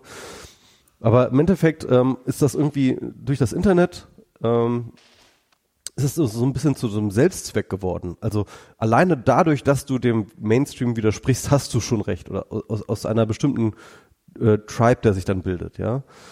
Und das ist, das ist das Interessante daran. Ja. Aber du, ich muss schon wieder, sorry, ich muss schon wieder Klo. Oh Gott, oh Gott, oh Gott, oh Gott, schon wieder muss er pissen. Das gibt's doch nicht. Hoch auf dem gelben Wagen, Pipi. Ähm, Mist, jetzt höre ich mich schon wieder. Ich habe vergessen, ihm zu sagen und jetzt höre ich mich schon wieder mit dem Kopfhörer. Ja, was wollte ich noch sagen? Ähm, äh, ja, das, das, das, das ist, eigentlich ist es doch, eigentlich ist es doch total naheliegend. Ich meine, vorher, vorher warst du vielleicht an deinem Stammtisch der Einzige, der, der diese Außenseitermeinung hattest. Also ich glaube nicht, also wahrscheinlich entstehen diese Meinungen auch und verbreiten sich auch, aber wahrscheinlich ist es auch einfach so, dass dass sich die, die schon da waren, ich habe das gerade im Kopf, habe ich das gehabt mit, es gibt es gibt so ähm, Ameisen, Ameisenhaufen. Und ähm, ja, okay, das wisst ihr. Das sind also so unterirdische Gänge und da leben Ameisen drinne und die, die, die haben dann ihren Ameisenstaat und mit dem funktionieren sie ähm, und und und und das, das ist alles gut. Und dann kommt ein anderer Ameisenstaat und den bekämpfen sie. Und ähm, weil die halt andere Gerüche haben und so weiter und so fort und dann werden die bekämpft. Und es gibt jetzt eine Art von Ameisen, die äh, denen fehlt dieser Bekämpfungsinstinkt. Also die bekämpfen auch andere Ameisen, andere Ameisenarten, aber während andere Ameisen, sobald die sich irgendwie einmal abgespalten haben, also das ist halt so, du bist in einem Staat und dann gibt, gründen einige davon einigen Staat und ab dann sind die Feinde und das ist bei denen halt nicht so. Das fehlt denen irgendwie. Und das führt dazu, dass die den größten Ameisenbau der Welt haben. Und der geht von Norditalien bis Spanien unten da einmal die Mittelmeerküste lang. Und die äh, rotten halt einheimische Arten aus und so weiter und so fort. Und das ist, ähm, ist, ist vielleicht genau das, was diese, ähm, und irgendwann wird sich da sicherlich mal eine neue Unterart bilden, die es dann doch sich wieder ab, abspalten kann oder sowas. Aber vielleicht ist es ja das. Du bist halt einfach in einer Gruppe und du merkst in deinem sozialen Umfeld bist du halt die Minderheitenmeinung, weil du bist halt eine Minderheitenmeinung. Aber sobald du sie online äußerst, kann es, kannst du halt mit einer gewissen Wahrscheinlichkeit andere Leute finden, die die gleiche Meinung haben wie, wie, wie, wie, wie, man selber. Und dann hat man halt eine Gruppe von Leuten, die diese Minderheitenmeinung haben. Das ist ja, ist ja, ist ja nicht so unwahrscheinlich. Ist ja im Endeffekt auch das, was wir zum Beispiel gemacht haben. Es ist ja hier eben gerade dieses, dieses, äh, ich meine, so Sätze, die man auf Twitter so endlich Leute, mit denen ich mich unterhalten kann. Also dieses, das endlich was, normale Leute. Endlich normale Leute. Das war ja so ein wieder diesen Spruch, ne? Das, das war ja so ein so ein so ein so ein ganz großes Ding für uns am Anfang. Und äh, ja, natürlich entdecken das jetzt auch die anderen für sich, die sozusagen die die die nicht ganz so äh, hehre Ziele haben, wie wir es vielleicht hatten oder wie wir behauptet haben zu haben. Ähm, sie behaupten auch hehre Ziele zu haben. Ähm, aber, aber es ist auch wirklich, das ist, ist konsistent mit dem, was so die Rechten äh, in ihrem internen Diskurs, ne, da, äh, ist es halt so, dass sie für sich so ein Narrativ haben, dass die große Mehrheit der Bevölkerung einfach komplett verblendet ist ähm, und die Realität nicht wahrhaben möchte und ähm, deswegen ähm, und, und also zum Beispiel so was so Islam angeht, das ist ja so Red das Pill. Thema, das große Thema. Ne? Genau, im Endeffekt, genau, das Red Pill-Ding. Ne? Im Endeffekt, die sind alle verblendet, die wollen die Wahrheit nicht haben, wahrhaben, die, die, die, die leben in der Simulation sozusagen ähm, äh, äh, der äh, Moldbug, über den ich auch schon mal öfters mhm. mal geredet habe hier, ähm, der hat ja diese Theorie der Cathedral, also im Endeffekt die, die Mainstream-Narrativ, auch sozusagen im Endeffekt der gesamten abendländischen Geschichte, kann man sagen. Ja? Mhm. Das, das ist, das nennt er The Cathedral ähm, also die Kathedrale, äh, äh, die säkuläre Religion, der wir alle anhängen und äh, die im Endeffekt komplett verblendet ist und er gehört halt zu den wenigen, die halt so aufgewacht sind, so mhm. das platonische Höhlengleichnis mhm. ne, irgendwie äh, mäßig und äh, äh, und und und, und ähm, und das ist interessant, weil es halt wirklich nachweisbar genau andersrum ist. Also dass die halt äh, ganz offensichtlich ständig auf Fake News reinfallen, mhm. ähm, weil sie, weil es ihrer eigenen ähm, Identität entspricht. Ähm, es gibt diesen ähm, äh, Forscher, ähm, Dan Cahan, ähm, der hat äh, sehr, sehr gute Forschung gemacht in seinem äh, Cognitive Research Project. Ähm, da hat er halt untersucht, ähm, wie zum Beispiel Leute den Klimawandel ähm, äh, beurteilen. Ne? Mhm. Ähm, und äh, er hat dann halt irgendwie einerseits abgefragt, die Leute so, ähm, seid ihr eher so Republikaner oder seid ihr irgendwie eher Demokraten? Das ist natürlich eine amerikanische Studie. Ähm, und dann hat er halt ähm, ihnen ein Foto gezeigt mit so einem Typen drauf und daneben halt so zwei Zitate. Und diese Zitate waren dann sozusagen diesem Typen zugeordnet. Ähm, die waren dem Klimawandel gegenüber. Und es gibt dann sozusagen zwei Versionen. Die eine Version sagt der Typ dann halt, ja, ähm, Klimawandel, ähm, so richtig bewiesen ist das ja nicht und äh, außerdem ist das auch gar nicht so gefährlich, wie immer alle sagen und äh, die Wissenschaft äh, hat es schon oft äh, falsch gelegen und so weiter Mhm. und so fort. Und die andere Version sagt halt so, nee, Klimawandel, äh, echt serious problem, wir soll, äh, alle Daten äh, zeigen das und ähm, alle Wissenschaftler sind sich einig, wir müssen ganz dringend was tun, äh, weil sehr gefährlich, ne? Also diese zwei Versionen waren dann da und dann wurden eben zu zwei Testgruppen äh, diese, diese äh, ähm, äh, beziehungsweise wu- wurden diese äh, wurden diese Probanden diese äh, diese Sachen angemacht und sie sollten einschätzen, wie Glaubwürdigkeit, äh, wie glaubwürdig ist dieser Experte. Ja, und es ist relativ offensichtlich, sagen halt die Republikaner, äh, also die Republikaner nahestehenden Leute sagen halt ähm, ähm, bei dem Klimawandel freundlichen ähm, ähm, äh, Experten, dass er komplett un, ähm, ähm, komplett unglaubwürdig ist Mhm. und äh, andersrum. Ähm, und äh, die Demokraten sehen das genau andersrum. Und ähm, das ist erstmal kein großes Ding, aber sie haben auch noch nicht nur die, ähm, äh, die, die, die ähm, persönliche Einstellung, die persönliche politische Einstellung abgefragt, sondern sie haben auch abgefragt, wie gut das wissenschaftliche Verständnis ist. Und sie haben das nicht nur einfach abgefragt, dass sie sich selbst einschätzen sollen, sondern sie haben wirklich Tests gemacht. Okay. Sie sollten Tests machen, ähm, wo sie, wo so ab, so, so wissenschaftliches Verständnis abgefragt wurde. Und ähm, und interessanterweise hat sich daraus ergeben, dass die Leute, die ein besonders gutes wissenschaftliches Verständnis haben, dass der, äh, dass der politische Bias bei der Einschätzung des Themas größer war, je, je besser das, äh, das, das wissenschaftliche Verständnis war. Der Bias war größer, Okay. nicht kleiner. Und das ist halt das Abgefahrene an der ganzen Geschichte. Also das halt, ähm, also es, es wird uns ja mal ganz, ganz oft solche Sachen werden immer so verkauft mit, ja, die Leute sind halt einfach nicht, ähm, die sind einfach nicht gebildet genug. Mhm. Die haben einfach nicht genug Bildung und wenn sie nur ähm, die richt- wenn wir nur die richtigen Informationen an diese Menschen geben würden, dann würden sie schon auch einsehen, dass der Klimawandel existiert und so. Mhm. Und ähm, das ist einfach nicht der Fall. Das ist einfach nicht der Fall. Im Gegenteil, das wissenschaftliche Verständnis wird dafür benutzt, und das ist die These jedenfalls, ähm, wird dafür benutzt, nicht um einen unverstellten Blick auf die Tatsachen zu werfen, sondern um die eigene Position zu rechtfertigen. Und je besser dein wissenschaftliches Verständnis ist, desto besser kannst du auch verargumentieren, Mhm. deine Position ist. Und äh, ich meine, es gibt ja, äh, sag ich mal, wissenschaftlich anschlussfähige Argumentationen gegen äh, der Klimaleugner, die dann eben so gehen wie, ähm, ja, schaut doch mal irgendwie äh, vor Einstein haben wir auch gedacht, dass der Raum und Zeit ganz anders funktionieren, ja, Mhm. oder ähm, wissenschaftliche äh, wissenschaftliche Studien sind doch äh, sowieso nur begrenzt aussagekräftig und definitive Aussagen kann die Wissenschaft doch sowieso nicht äh, äh, machen. Das ist alles richtige, das sind ja alles richtige Einwände, ja. Ja. Aber, ähm, äh, aber äh, ähm, das heißt mit anderen Worten, ähm, du kannst halt dein wissenschaftliches Verständnis halt ähm, äh, in, in jeder Richtung halt weaponisen Ja. um deine Position zu, zu, zu klar zu machen. Und das ist, das ist das Spannende. Ähm, und äh, der Cahan sagt dann halt auch, dass es eben nicht um wirklich Wissen geht. Es geht nicht darum, dass diejenigen, diejenigen, die sagen, den Kli- Klimawandel, den gibt's nicht, oder der, der, der ist nicht menschengemacht oder sowas, die sagen nicht, dass es ihre Überzeugung ist, dass das so ist, sondern sie sagen im Endeffekt, ähm, sie signaling, sie, sie, sie signalisieren eine Identität. Sie sagen, im Endeffekt sagen sie im Endeffekt, ich bin Republikaner damit. Ja. Und, und, und ich bin vor allem nicht Demokrat, ja.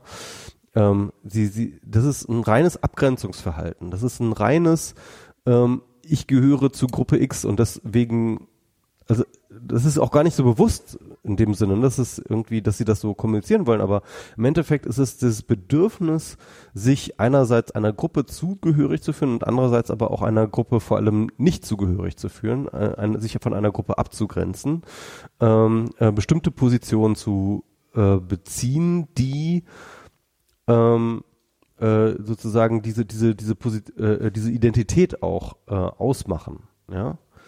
Und das ist das Interessante, also dass halt wirklich die Position nachrangig ist zu der Identität, also die, also beziehungsweise die Fakten nachrangig sind zu der Identität. Mhm. macht. Das Kind spielt hier nebenan gerade Klavier. Ähm, hallo Kind. Ähm, Und, und ich glaube sogar, und das habe ich letztens auf Twitter geschrieben, ich glaube sogar, dass ähm, nichts eine Identität so gut bereitstellt wie eine Lüge. Wenn du weißt oder je schwieriger sozusagen deine Realität, äh, deine identitäre Realitätskonstruktion, je schwieriger die gegen die Realität, die reale Realität abzugrenzen, äh, aufrechtzuerhalten ist, ja, ja.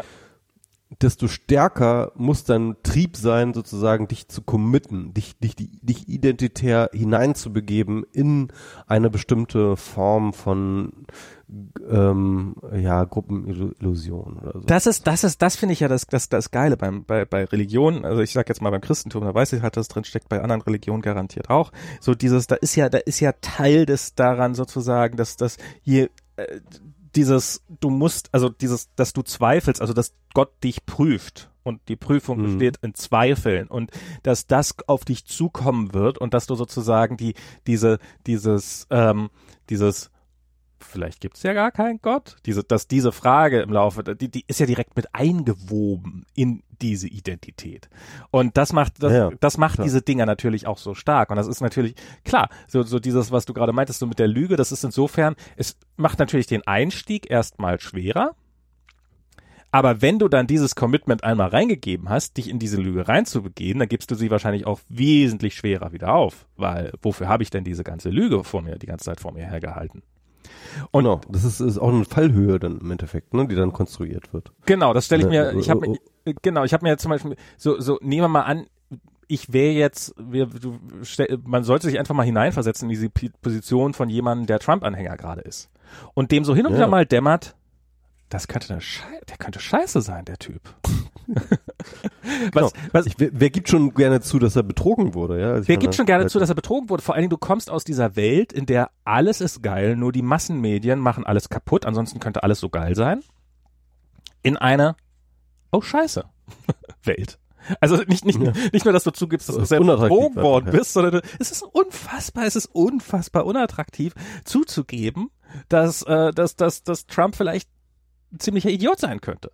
Und, äh, und, und das ist sowas, was ich, was ich, was ich, was auch neulich erstmal bewusst Boah, ich habe ich, ich, ich hab so einen Podcast gehört, ne? Also das ist wirklich, also wer sich wirklich äh, äh, quälen will, ähm, äh, sei das sei das empfohlen. Äh, Sam Harris ähm, hat irgendwie in seinem Waking Up Podcast mit ähm, dem Dilbert-Macher äh, Ach Scott Adams okay. geredet. Oh ne? Gott. Und Scott Adams ist ja jetzt irgendwie so komplett abgedrehter äh, äh, Trump-Fan.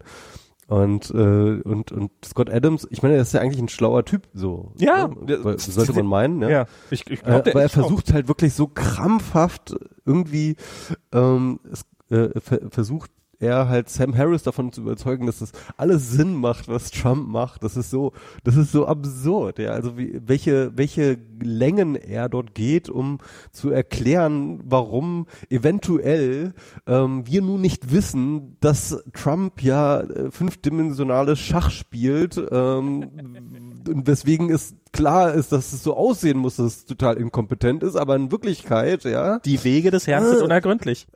Genau, also es ist unglaublich. Also, also das ist halt der Punkt. Also und, und der kann ja auch gut argumentieren. Also Ja. äh, ich meine, er ist, ist rhetorisch äh, geschickt so, ja. Mhm. Und und das das zeigt es auch einfach, dass halt eben Intelligenz nicht davor schützt, sondern im Gegenteil, ja. Ähm, du kannst wirklich ähm, mit deiner Intelligenz kannst du extreme Sprünge hinkriegen, indem du dir Narrative konstruierst, die so komplex sind, dass plötzlich das dümmste dämliche Quatschscheiß irgendwie plötzlich wieder Sinn macht, ja. Äh, das ist, das ist ja, äh, und, und, das ist, das ist echt das Krasse an dieser ganzen Geschichte. Ich kenne, ich kenne, ich kenne ähm, Leute, die Verschwörungstheorien anhängen. Und das sind, das sind, Mhm. das sind nicht dumme Menschen. Das sind oft Menschen, die, die gerade in der Lage sind, die gerade, die, die, die oftmals also die, die ich kenne, dass die, die aus einem Bereich kommen, wo du halt, die, die brillant darin sind, Muster zu erkennen, wo andere sie nicht erkennen können. Und deren, Ja, deren Instinkt halt Muster zu erkennen, dann halt dazu führt, dass sie an manchen Stellen Muster erkennen, wo keine Muster sind. Und, Ja. und das ist dann die Verschwörungstheorie. Und ja, das ist natürlich, also das ist so, das Intelligenz, dass einem die Bildung, das ist, das ist doch auch, das ist doch auch so ein schönes, bequemes, ich bin schlau, darum kann mir nichts passieren. Das ist doch, ist doch das Beste, was einem passieren kann. Ähm, äh, wie, wie, wie sonst, ansonsten müsste man sich ja ständig in Frage stellen.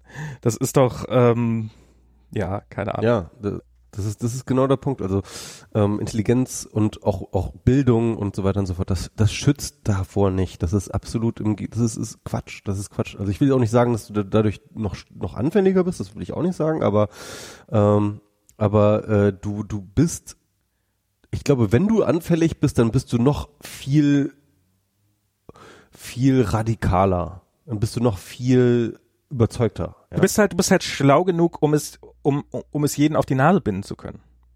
Genau. Und, oder halt irgendwie dir immer noch Auswege zu finden. Also, ne, also du hast ja immer sozusagen diese kognitive Dissonanz. Also ja. dein Weltbild stimmt nicht mit dem, äh, mit dem eigentlichen Weltbild zusammen. Und deswegen ähm, musst du halt immer einen Weg finden, wie du ähm, das doch wieder vereinbaren kannst. Und das ist das Interessante daran. Also das, ähm, das, das, das Spannende ist, es gibt halt auch in dieser Szene dann immer so viel Projektion, weil tatsächlich Scott Adams in seinem in seiner ganzen Diskussion die ganze Zeit mit kognitiver Dissonanz argumentiert. Natürlich. Ja. Und äh, das ist so witzig. Also, äh, äh, aber im Endeffekt muss er dann nun mal Occam's Razor, also Occam's Razor ist ähm, so eine ähm, Denkfigur ähm, oder Argumentationsfigur, die im Endeffekt sagt, ähm, je mehr je komplizierter deine Theorie, je, je mehr deine Voreinnahmen deiner, deiner Theorie sind, desto ähm, unwahrscheinlicher ist, dass sie richtig ist. Mhm. Beziehungsweise, äh, wenn es für deine These, die du hast, irgendwie eine einfachere Erklärung gibt, dann ist meistens die einfache Erklärung die genau. richtigere. Genau. Das, ja? ja das ist das, das Naturwissenschaftsstandard. Genau, dieses Occam's Razor, ja. Und ich meine, wenn, wenn, wenn, äh, äh, ähm, ähm, wenn der, äh, wenn, Scott Adams das einfach mal auf seine eigene Argumentation anwenden würde, dann, ähm, äh, dann wäre echt viel geworden. Wieso? Ist doch alles ganz einfach. Genau. Und das ist, das ist, ich finde, das Occam's Razor ist eine gute, ist ein, ist ein gutes Ding gegen Verschwörungstheorien. Also, also eine der wenigen wirklich funktionierenden Mittel gegen Verschwörungstheorien weil äh, die dann doch immer irgendwie äh, sehr, sehr extrem ausweitende, viele Annahmen machende Theorien schaffen müssen, damit irgendwie ihre Version der Sache ähm, einen Sinn ergibt. Ja, das ist, ähm, das ja, das ist, äh, sehr beeindruckend. Ach man. Ach, ähm, ich habe noch ungefähr eine Viertelstunde. Danach habe ich, bin ich mit meiner Frau zum Mittagessen verabredet. Ui, Mittagessen. Genau. Ich muss auch bald ins Bett. Oh, ja. Äh, wir haben jetzt zweieinhalb Stunden schon, ne? Wir haben ja also, etwa, okay. etwa zweieinhalb Stunden, ja, ja. Ähm, ich ich wollte nur, ich wollte schon mal ein bisschen vorsagen. Ich habe jetzt noch, ich habe jetzt hier noch ein paar Themen, habe ich stehen. Ähm, ja. Zum einen habe ich diesen, diesen, diesen, diesen Selbstmitleidsartikel von Matuschek tatsächlich weitgehend bis zum Ende gelesen. Äh, Den habe ich auch gelesen. Das ist, der war so großartig. Aber sag erstmal die anderen Themen. Äh, äh, Trump haben wir natürlich noch, das, das große T. Ah, wir haben Trump, ja, aber es ist jetzt das ist irgendwie, ähm, ich, ich, muss nicht unbedingt. Ich habe äh, Brexit, ist ja, ist ja auch so eine Selbstversch Selbstbeschwörungstheorie. Ich habe ich, ich hab vielleicht, ja. ich habe vielleicht noch ein kleines Thema. Ich habe, ich habe, ähm, ähm, ich, das, das wollte ich eigentlich schon letztes Mal ansprechen. Als ich nämlich in Berlin war, waren wir im, war ich auf dem Tempelhofer Feld ähm, und und ähm, hab mir und war da auf dem Tempelhofer Feld und es war warm und wir waren da irgendwie den ganzen Tag über oder einen halben Tag über waren wir mit ein paar Freunden da und ich kam zurück und ich glaube, ich habe eine sehr unpopuläre Meinung, nämlich was war das für eine scheiß Idee, das nicht zuzubauen? Ähm, mhm. Und ich, ich stelle ja, seitdem ich, je länger ich hier in Kalifornien wohne, desto mehr stelle ich ja solche ähm, solche Volksabstimmungen in Frage, also solche solche die, wie heißt das? Nee, Volksabstimmung ist das nicht, Volks äh, äh, Volksbegehren. Renten, Volksbegehren, hier, sind, hier ist ja ein bisschen anderes Prinzip und sowas, hier gibt es das ja viel, viel mehr. Und ähm, es ist halt, ähm, also ich, ich, ich, ich war damals war ich, als, als das Volksbegehren wegen, wegen dem Tempelhofer Feld war, war ich ähm, Befürworter, habe ich gesagt, ja, das darf nicht zugebaut werden. Und ich habe, wir haben auch, wir haben auch im Podcast diskutiert. Mhm. Und war doch nicht ganz so ein genau, du, entschieden. Ne? Ich, ich habe dich, ich habe dich, ich habe dich eher äh, bearbeitet, doch auch äh, sozusagen Befürworter dieses dieses Volksbegehrens zu sein. Und und ich bin da mittlerweile, ich bin da mittlerweile von abgerückt, weil ähm, also zum einen ich ich also ich, ich hielt nach wie vor halte ich den Senat, der damals im Amt war, hielt ich für den für ich hielt ich für total inkompetent, dieses dieses Feld sinnvoll zu befüllen und ähm, die ganzen Bedenken, die die Kritiker geäußert haben, ähm, ist, sind nach wie vor gültig und, und ich glaube auch größtenteils korrekt und sowas. Die sind vielleicht auch ein bisschen emotional zugespitzt worden, aber im Großen und Ganzen passt das schon alles. Aber was ich halt ähm, so, so, als ich da war, so sehe es halt so, und was haben wir stattdessen bekommen? Eine leere Fläche, eine leere, riesengroße, ungenutzte Fläche. Und ja, die ist irgendwie ein bisschen Park und man kann da irgendwie hinfahren und kann sich da hinlegen in die Sonne und sowas und weiß der Teufel was und kann da was na, was kann man da eigentlich machen? Also eigentlich kann man da gar nicht so irre viel machen. Man kann ein bisschen Rad fahren, man kann ein bisschen auf der Wiese rumliegen, ähm, aber es gibt keinen richtigen Schatten und äh, man kann auf der Wiese rumliegen, aber wenn man Durst kriegt, muss man erstmal zweieinhalb Kilometer laufen, bis irgendwo der nächste, äh, bis man irgendwo das nächste, die nächste Wasserflasche bekommt. Und ich finde dieses, dieses, dieses, dieses, äh, die, diese riesengroße ungenutzte oder so sch unfassbar schlecht genutzte Fläche finde ich so, so einer Stadt wie Berlin einfach unwürdig.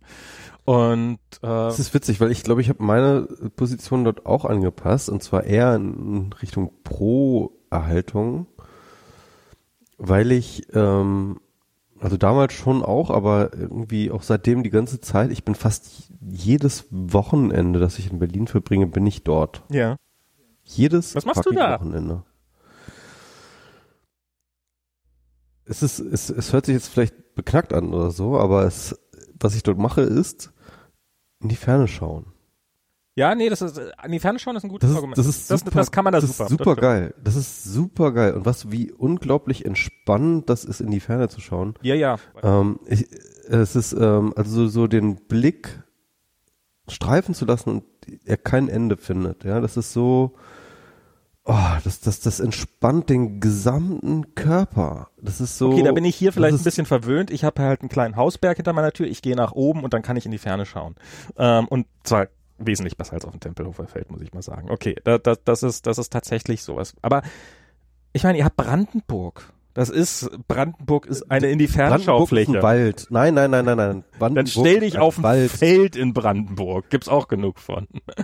Da gibt's kaum Felder, das ist alles Wald. Das ist, äh, das ist, das ist ein, äh, ja, aber. Brandenburg ist, ist, ist im Endeffekt ein Waldgebiet. Das aber dann, dann könnte man, dann könnte man ja sagen, dass man irgendwo in Brandenburg halt mal eine größere Fläche einfach äh, rodet, rodet, und und dafür dann das Tempelhofer Feld. Ja, aber das ist doch das Schöne, dass ich halt innerhalb von Berlin innerhalb von äh, 15 äh, Minuten auf dem Fahrrad bin ich halt an einer Stelle, in, an einer Stelle mitten in Berlin, wo ich weit schauen kann. Und das ist einfach, es ist wirklich ich gehe gern dort spazieren. Also ich, ich fahre dorthin und dann gehe ich spazieren mit, äh, mit, mit Freunden und dann unterhalte ich mich und schaue einfach in die Ferne und das entspannt mich einfach. Äh, also einfach ich, ich habe ich hab zwei, zwei Sachen zu, zum einen, ich war mit, äh, also es, es war, es war heiß, als wir da waren und wir hatten halt schlechten Schatten und wir hatten halt zwei kleine Kinder dabei und es gibt in diesem, es gibt da ja nichts. Also damals konnte, jetzt hat er ja ein Laufrad, da könnte er jetzt auf dem Laufrad fahren, das wäre super. Ähm, so ungestört, also außer dass er die ganze, dass man die ganze Zeit vor irgendwelchen rasenden Radfahrern Angst haben muss. Da sind ja echt einige extrem schnell unterwegs in diesem Park. Ähm, aber du hast halt keinen Schatten, du hast keinen Spielplatz, du hast keine Klos, du hast keinerlei Infrastruktur in irgendeiner Richtung. Ähm, du hast Klos, an jedem Eingang sind Klos. Am Eingang, aber ich, wenn ich mitten auf diesem Feld bin, dann ist das eine, dann sind das 20 Minuten Fußweg, bis ich das am nächsten Klo bin. Also das ist, das ist halt so, so die Ränder sind, glaube ich, relativ gut genutzt. Das, das will ich gar nicht bestreiten. Aber die Mitten halt von dem ganzen Ding, also so, so, so je weiter du in die Mitte kommst, desto einsamer wird's ja. Und das ist halt, äh, das ist prinzipiell jetzt ja sicherlich nicht. Einsamkeit. Äh, ja, hm? ja, wie gesagt, fahr nach, so, und, und dann ist es halt so, wenn du, okay, du bist in einer Viertelstunde bist du da, aber du wärst genauso gut, wenn du dich in eine Regionalbahn setzt, dann wärst du in 40 Minuten oder einer halben Stunde wärst du im Spreewald. Und, und, und da ist es auch einsam und da ist es auch, also, und da ist es auch Da schön. kann ich aber nicht weit schauen. Da kannst du, ich, oh, Max. da kannst du bestimmt also, auch. Also ich, ich, ich habe das, ich habe das letztes Mal so auf den Punkt gebracht, indem ich gesagt habe, ähm, das Tempelhofer Feld ist das, ist das Meer des kleinen Mannes oder sowas irgendwie.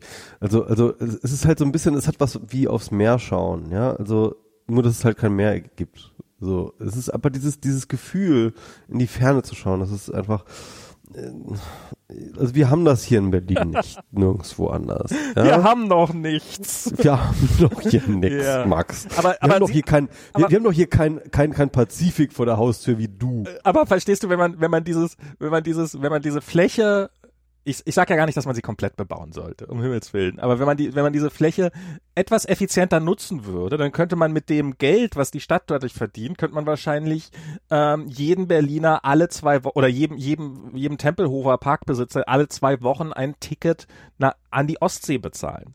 Verstehst du? Es ist, es ist, äh, ich, ich, ich, äh, ich also ich finde ich finde ich finde tatsächlich dafür, dass diese Fläche da ist und dafür, wie viel wie viel Wert so eine große Fläche in einer Großstadt potenziell haben kann und das Risiko, dass sie falsch genutzt wird, ist gigantisch. Ist ist und wahrscheinlich wahrscheinlich gibt es keine richtige Nutzung dafür. Aber ich finde so dieses, dieses. Ja, ich meine, ich habe ja damals auch argumentiert und ich bleib auch dabei, ähm, Berlin hat ein massives Problem mit Wohnraum ja. und wir sollten alles dafür so tun, dass wir mehr ja. Rom, äh, wir sollten Wohnraum schaffen, schaffen, schaffen, schaffen, schaffen, schaffen. Das ist die einzige Möglichkeit. Diese ganze Mietpreisbremse, ich, ich glaube da nicht dran, dass das irgendwie, es, es hat nicht funktioniert. Gut, man kann argumentieren, dass das irgendwie, weil, weil schlecht implementiert, das Gesetz, dass es irgendwie deswegen nicht funktioniert hat. Aber ich glaube grundsätzlich nicht nicht so daran, an die nachhaltige Funktional von, von, von solchen, von solchen, ähm, sag ich mal, massiven ähm, Regulierungsmechanismen glaube ich nicht. Ich glaube, das Einzige, was wirklich den Preis runterdrückt, ist, wenn man das Angebot erhöht. Und das Angebot erhöhen ist, äh, ist das, was, was, was Berlin machen muss. Mhm. Und äh, wenn und und ja, also ich, ich könnte damit leben, wenn man sagen würde, wir wir bauen jetzt das gesamte Tempelhofer Feld voll mit Wohnungen so und dann äh, äh, ähm, äh, äh, dann, dann, dann, dann würde das wahrscheinlich durchaus ähm, Druck rausnehmen aus dem Wohnungsmarkt in Berlin. Ja, also ich finde, ähm, ähm, na, zu Wohnraum habe ich ja sowieso noch äh, wahrscheinlich auch eine nicht so eine populäre Meinung, nämlich die, meine Meinung ist ja, wenn man, wenn man Verstädterung will und wenn man, und ich bin, ich bin ein großer Freund von Städten und auch von dichten Städten, von einer gewissen dichten Besiedlung, ähm, und die Leute suchen halt alle, die, man, man, die Leute nehmen tendenziell immer die größte Wohnung, die sie sich leisten können. Und große Wohnungen haben halt, große Wohnungen sind energieineffizient und große Wohnungen sind, nehmen mehr Platz weg und äh, reduzieren darum die, Besiedlungsdichte und und das und ich fürchte, das einzige, was hilft, um die oder eine eine eines nicht nicht nicht das einzige Blödsinn, aber eine der wichtigsten Elemente, um die um die, äh, um die Dichte einer Stadt zu erhöhen, ist, dass die Mieten leider Gottes relativ hoch sind. Und ähm, Städte mit billigen Mieten, Städten, wo sich die Leute nicht über die Mieten beschweren, haben genug andere Gründe, worüber sich die Leute beschweren. Also das ist ähm, klar, wenn alle hinwollen, dann wird's teuer. Ist halt, ist halt, ist halt, ist, ich fürchte, es führt kein Weg dran vorbei. Und man könnte, ich glaube, man kann diesen Prozess nur steuern. Und so eine Mietpreisbremse, ja, die wird einfach nur kreative Tricks finden, wie man sie aus, aushöhlt. Das ist ja. Ähm, und ja, das ist aber ja, also das ist so so und und Volksabstimmung generell, also hier ist das ja auch so ein Ding ähm, mit mit hier das hier halt die also hier Bay Area ist ja Berlin ist ja nichts im Vergleich dazu, was hier für eine Wohnraumkatastrophe ähm, diese Bay Area ist. Also jetzt gab im, im Guardian gab es jetzt gestern so einen Artikel äh, oder vorgestern, wie das von, von Facebook Küchenarbeitern. Ähm, wer, wer, wer baut jetzt, ich glaube Google baut jetzt eigene Wohnungen, ne? War das nee, Facebook, so? Facebook baut eigene. Facebook, ach, Facebook. Also, ähm, also nee, es gibt verschiedene. Also äh, erstmal hat ähm, Uber hat, ähm, hat eigene, die tatsächlich für die Mitarbeiter wollten die, ich weiß nicht, ob das überhaupt noch aktuell ist, die wollten in Oakland so, so ein richtig großes Wohngebiet quasi für Mitarbeiter bauen. Ähm, was Facebook jetzt macht, ist, ähm, es wird, es entsteht ein neuer Campus, ähm, der ähm, ist, also ja, äh, direkt neben, also ich, ich war gestern da, weil ich gestern beim Zahnarzt war und da ist halt im Augenblick noch der Zahnarzt, wo der neue Campus sein wird. Und das ist halt so ein, so ein kleines Industriegebiet und das wird halt komplett abgerissen werden, soweit ich das verstanden habe. Und dann kommen da halt zum einen kommt da kommt da ähm, kommt kommt da kommen da halt Büros hin für Facebook-Mitarbeiter und halt Infrastruktur für Facebook-Mitarbeiter, aber auf der anderen Seite kommen eben auch Wohnungen hin und zwar explizit Affordable Housing. Ähm, also eben nicht für Wohnungen für Facebook-Mitarbeiter sozusagen, damit wir dann direkt auf dem Campus wohnen können, ähm, sondern eben als, als Zeichen an die Community, dass man bereit ist, sozusagen sich dazu engagieren, damit die Wohnungen, also damit man also tendenziell, also jedenfalls vielleicht für Facebook-Mitarbeiter die Wohnungen, aber eben nicht für mich, der dafür zu viel verdient, um ein affordable äh, Housing, äh, Miete zu Wohnung zu kriegen, sondern eher für Mitarbeiter, die halt nicht so viel verdienen. Und das ist halt, das ist halt so krass, weil äh, in diesem Artikel ging es halt darum, dass ähm, dass halt ähm, sozusagen, dass, dass die, das sind, das sind Facebook-Küchenmitarbeiter, die sich halt, äh, die, obwohl sie einen Vollzeitjob haben, in einer, in, ähm, in, in einer Garage wohnen bei jemandem, weil sie sich ja keine Wohnung leisten könnten. Und der, der Grund dafür ist nicht, weil sie bei Facebook so schlecht verdienen würden. Sie verdienen bei, ähm, bei Facebook überdurchschnittlich gut. Ähm, ähm, sondern der Grund ist einfach der, dass ähm, dass die Mieten halt so gigantisch hoch sind, dass selbst mit einem überdurchschnittlich hohen Gehalt, wenn du, wenn du einen einfachen Job hast, dir keine Wohnung leisten kannst. Und ja. Wobei dieser auch überdurchschnittliches Gehalt ist halt überdurchschnittlich als für die Branche irgendwie kan Kanti genau, natürlich. nicht nicht nicht als also verdient nicht so viel wie du. Natürlich nicht. So. Also klar, ähm, eben ja, eben. Ja. Aber das ist halt und das ist das ist sowas, dass ich. Äh, das ist echt ganz schön durchgeknallt diese ganze Ökonomie da drüben. Ja, ich habe jetzt ich habe jetzt ich habe vorhin hab ich in Palo Alto ist es jetzt sozusagen das neue Gesicht der Obdachlosigkeit. Ist nicht mehr also in San Francisco sind das Leute, die in Zelten wohnen. In in in, Cali in, in Palo Alto sind das Leute, die, also da ist Stanford in Palo Alto unter anderem und eben äh, nah dran bei uns, bei Facebook. Das sind Leute, die wohnen in Wohnmobilen. Und ähm, das sind halt größtenteils, also die haben halt ein Wohnmobil gekauft, weil sie sich keine Wohnung leisten können. Aber um so ein Wohnmobil zu kaufen, musst du ja auch erstmal 10, 20, 30.000 Dollar in die Hand nehmen und auf der, auf der Kralle haben, ähm, um dir das überhaupt erlauben zu können. Und das sind Leute, die Vollzeitjobs haben. 80 Prozent der Obdachlosen in Palo Alto haben Vollzeitjobs. das ist Und das ist, ist nicht lustig eigentlich. Das ist überhaupt nicht lustig. Nee, ähm, nee, nee, nee. Und, und das ist, das, ah. das ist eine Housing Crisis von, von der, ähm, von, von, von einem Ausmaß, das, ähm, das, das, wovon Berlin noch weit weg ist. Und das ist, und dieser, dieser Housing Crisis ist auch nichts Neues, nichts sonderlich. Aber hier verdient ja Gott sei Dank auch niemand was. ja, und ihr habt trotzdem, ja, und das haben trotzdem relativ viele Leute Wohnungen. Ähm, unsere unsere Startups kacken ja auch alle ab, hast du das ja. mitgekriegt mit Soundcloud und so. Mit Soundcloud, ja klar, habe ich das mitgekriegt. Oh mein Gott. Ähm, ja. ja das geht hier alles bergab und so. Naja. Ja, das ist ähm, immerhin, immerhin bleiben die Mieten dadurch günstig, ne? ja, das ist halt Berlin, ne? Das ist Berlin. Das ist, ja. Irgendwann platzt die Blase, dann ist wieder alles gut. Ähm, ja, hm, ja. Ach ja. Ja, das ist, das nimmt, also, und, und das ist, und, und diese, und diese, die, die, die einer der Gründe, warum die Housing Crisis hier so schlimm ist in, in, in Kalifornien ist, ähm, ist halt, also erstens ist es über 50 Jahre, teilweise mit viel guten, mit guten Willen auch gemacht worden, aber teilweise ist es halt einfach, dass halt die, die einzelnen Kommunen haben halt ein gigantisches Mitbestimmungsrecht und die befragen dann immer ihre Bürger. Und wenn du halt Hausbesitzer bist in einer Stadt, dann bist du tendenziell gegen mehr, mehr Wohnungsbau, weil, wie du gerade richtig gesagt hast, wenn wenn es mehr Markt gibt, wenn es mehr Angebot gibt, dann sinken die Preise. Und warum soll ich mit meiner Abstimmung dafür stimmen, dass meine eigenen, dass mein eigenes Eigentum im Wert sinkt? Und ähm, und dementsprechend hast du dann halt äh, große Communities, die halt, äh, die, die, die, die halt, die halt Wohnungsbau auf Biegen und Brechen verhindern und, äh, und halt sagen, ja, warum denn bei uns, warum denn nicht im Nachbarort? Und, und das hast du dann halt über diese halbe Bay Area. Das ist, das ist ein ganz, ganz, ganz irres Problem. Also das ist, ähm, San Francisco ist jetzt gerade so ein bisschen davon abgerückt ähm, und äh, man merkt es auch tatsächlich, dass die, Pre dass die Mieten nicht mehr steigen, sondern tendenziell ein bisschen sinken und so und es wird mehr gebaut und ähm, und also es ist, die, die Mieten sind nicht gut, um Himmels Willen, die, die werden auch, die werden auch nie gut sein. Ähm, dafür ist die Stadt einfach zu schön. Aber aber es ist halt weniger Irrsinn und ich habe so ein bisschen das Gefühl so dass das und es kommt halt auch immer so ein bisschen aus das ist halt auch so bei diesem bei diesem bei diesem Stadt bei diesem bei diesem Feld was man da hat bei diesem bei diesem Tempelhofer Feld so dieses dass die Einstellung da ist na das ist das was wir haben und dann gibt es auf der anderen Seite was, aber um, um dahin zu kommen, müsste man was ändern und dabei könnte man Fehler machen. Aber man, man, man ist sozusagen, ich glaube, der Status quo, der, der in dem Fall ist der größere Fehler. Ja, ähm, das ist das Problem, das ist auch das Problem mit ähm, den Volksabstimmungen insgesamt, ähm, ist, dass es halt so einen strukturellen Konservatismus gibt, allgemein. Ähm, das heißt, der Status quo wird immer als besser empfunden als eine mögliche Änderung. Und das ist halt, ähm, ähm, also das ist, das ist glaube ich, so ein allgemeiner Defekt.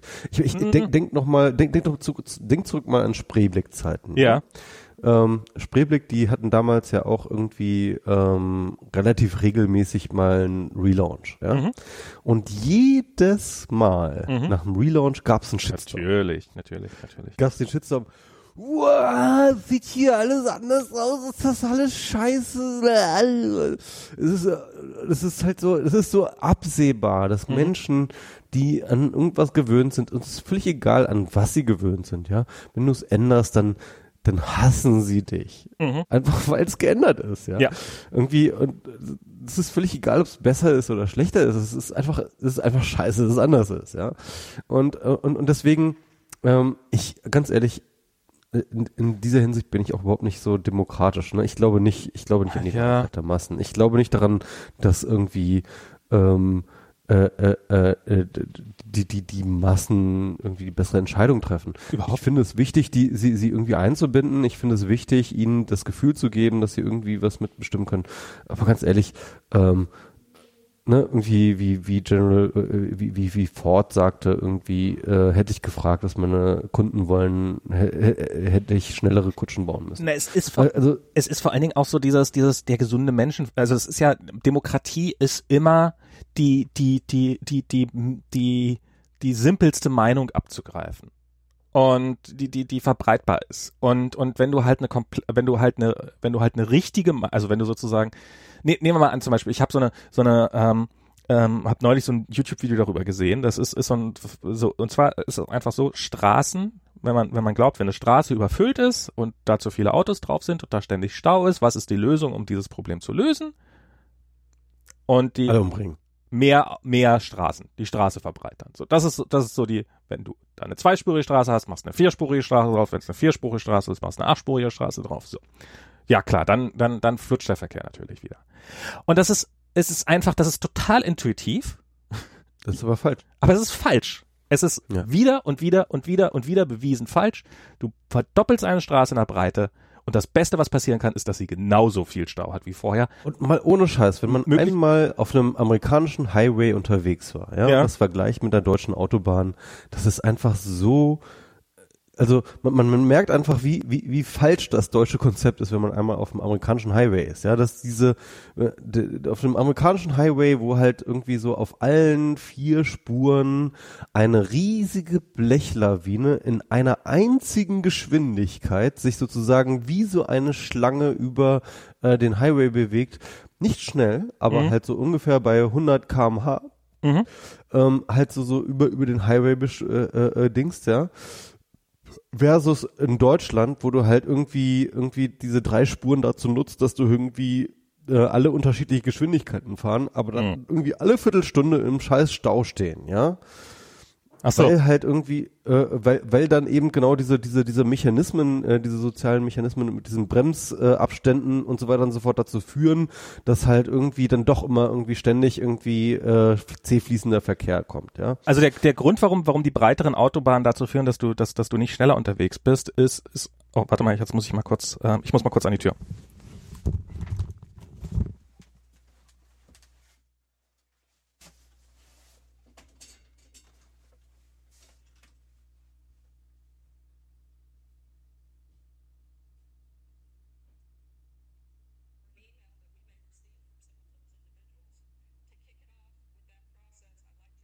Ich gucke hier gerade so Sachen auf meinem Handy. Ähm,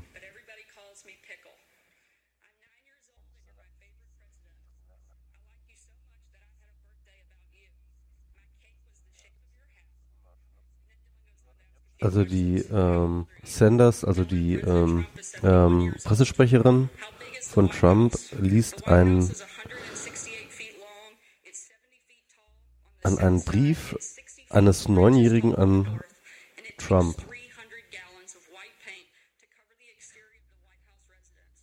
It has 100 warum er ihn so total cool findet. approximately 55,000 square feet. How much money? Dylan, I'm not sure.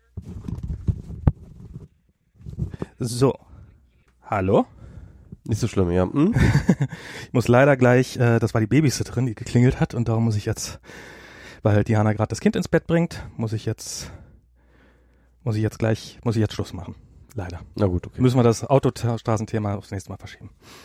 Genau. Äh, ganz kurzer Hinweis nochmal, es gibt äh, auch noch eine schöne Studie, warum ähm, die ähm, äh, Vorgehensweise, die man in Deutschland macht, beispielsweise bei Rolltreppen, das heißt eine, äh, dass die Leute, die rechts stehen, stehen und die links laufen lassen, dass, dass insgesamt die Rolltreppengeschwindigkeit, mit der man die Rolltreppe äh, dingst, ähm, äh, verringert und nicht verbessert.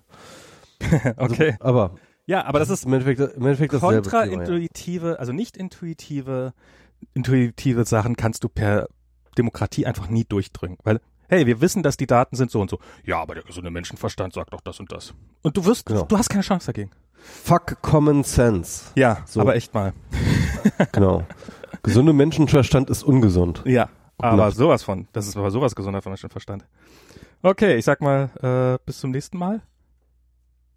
Ja, hoffentlich ähm, nicht mehr so spät dann, hoffentlich. Dass, äh, dass wir es mal wieder ein bisschen, ähm, Ja, bald wieder. und- ja, wir sehen mal zu, dass wir auf jeden Fall jetzt wieder schnell wieder das hinkriegen. alles klar. Okay. Tschüss. Bis zum nächsten Mal. Tschüss.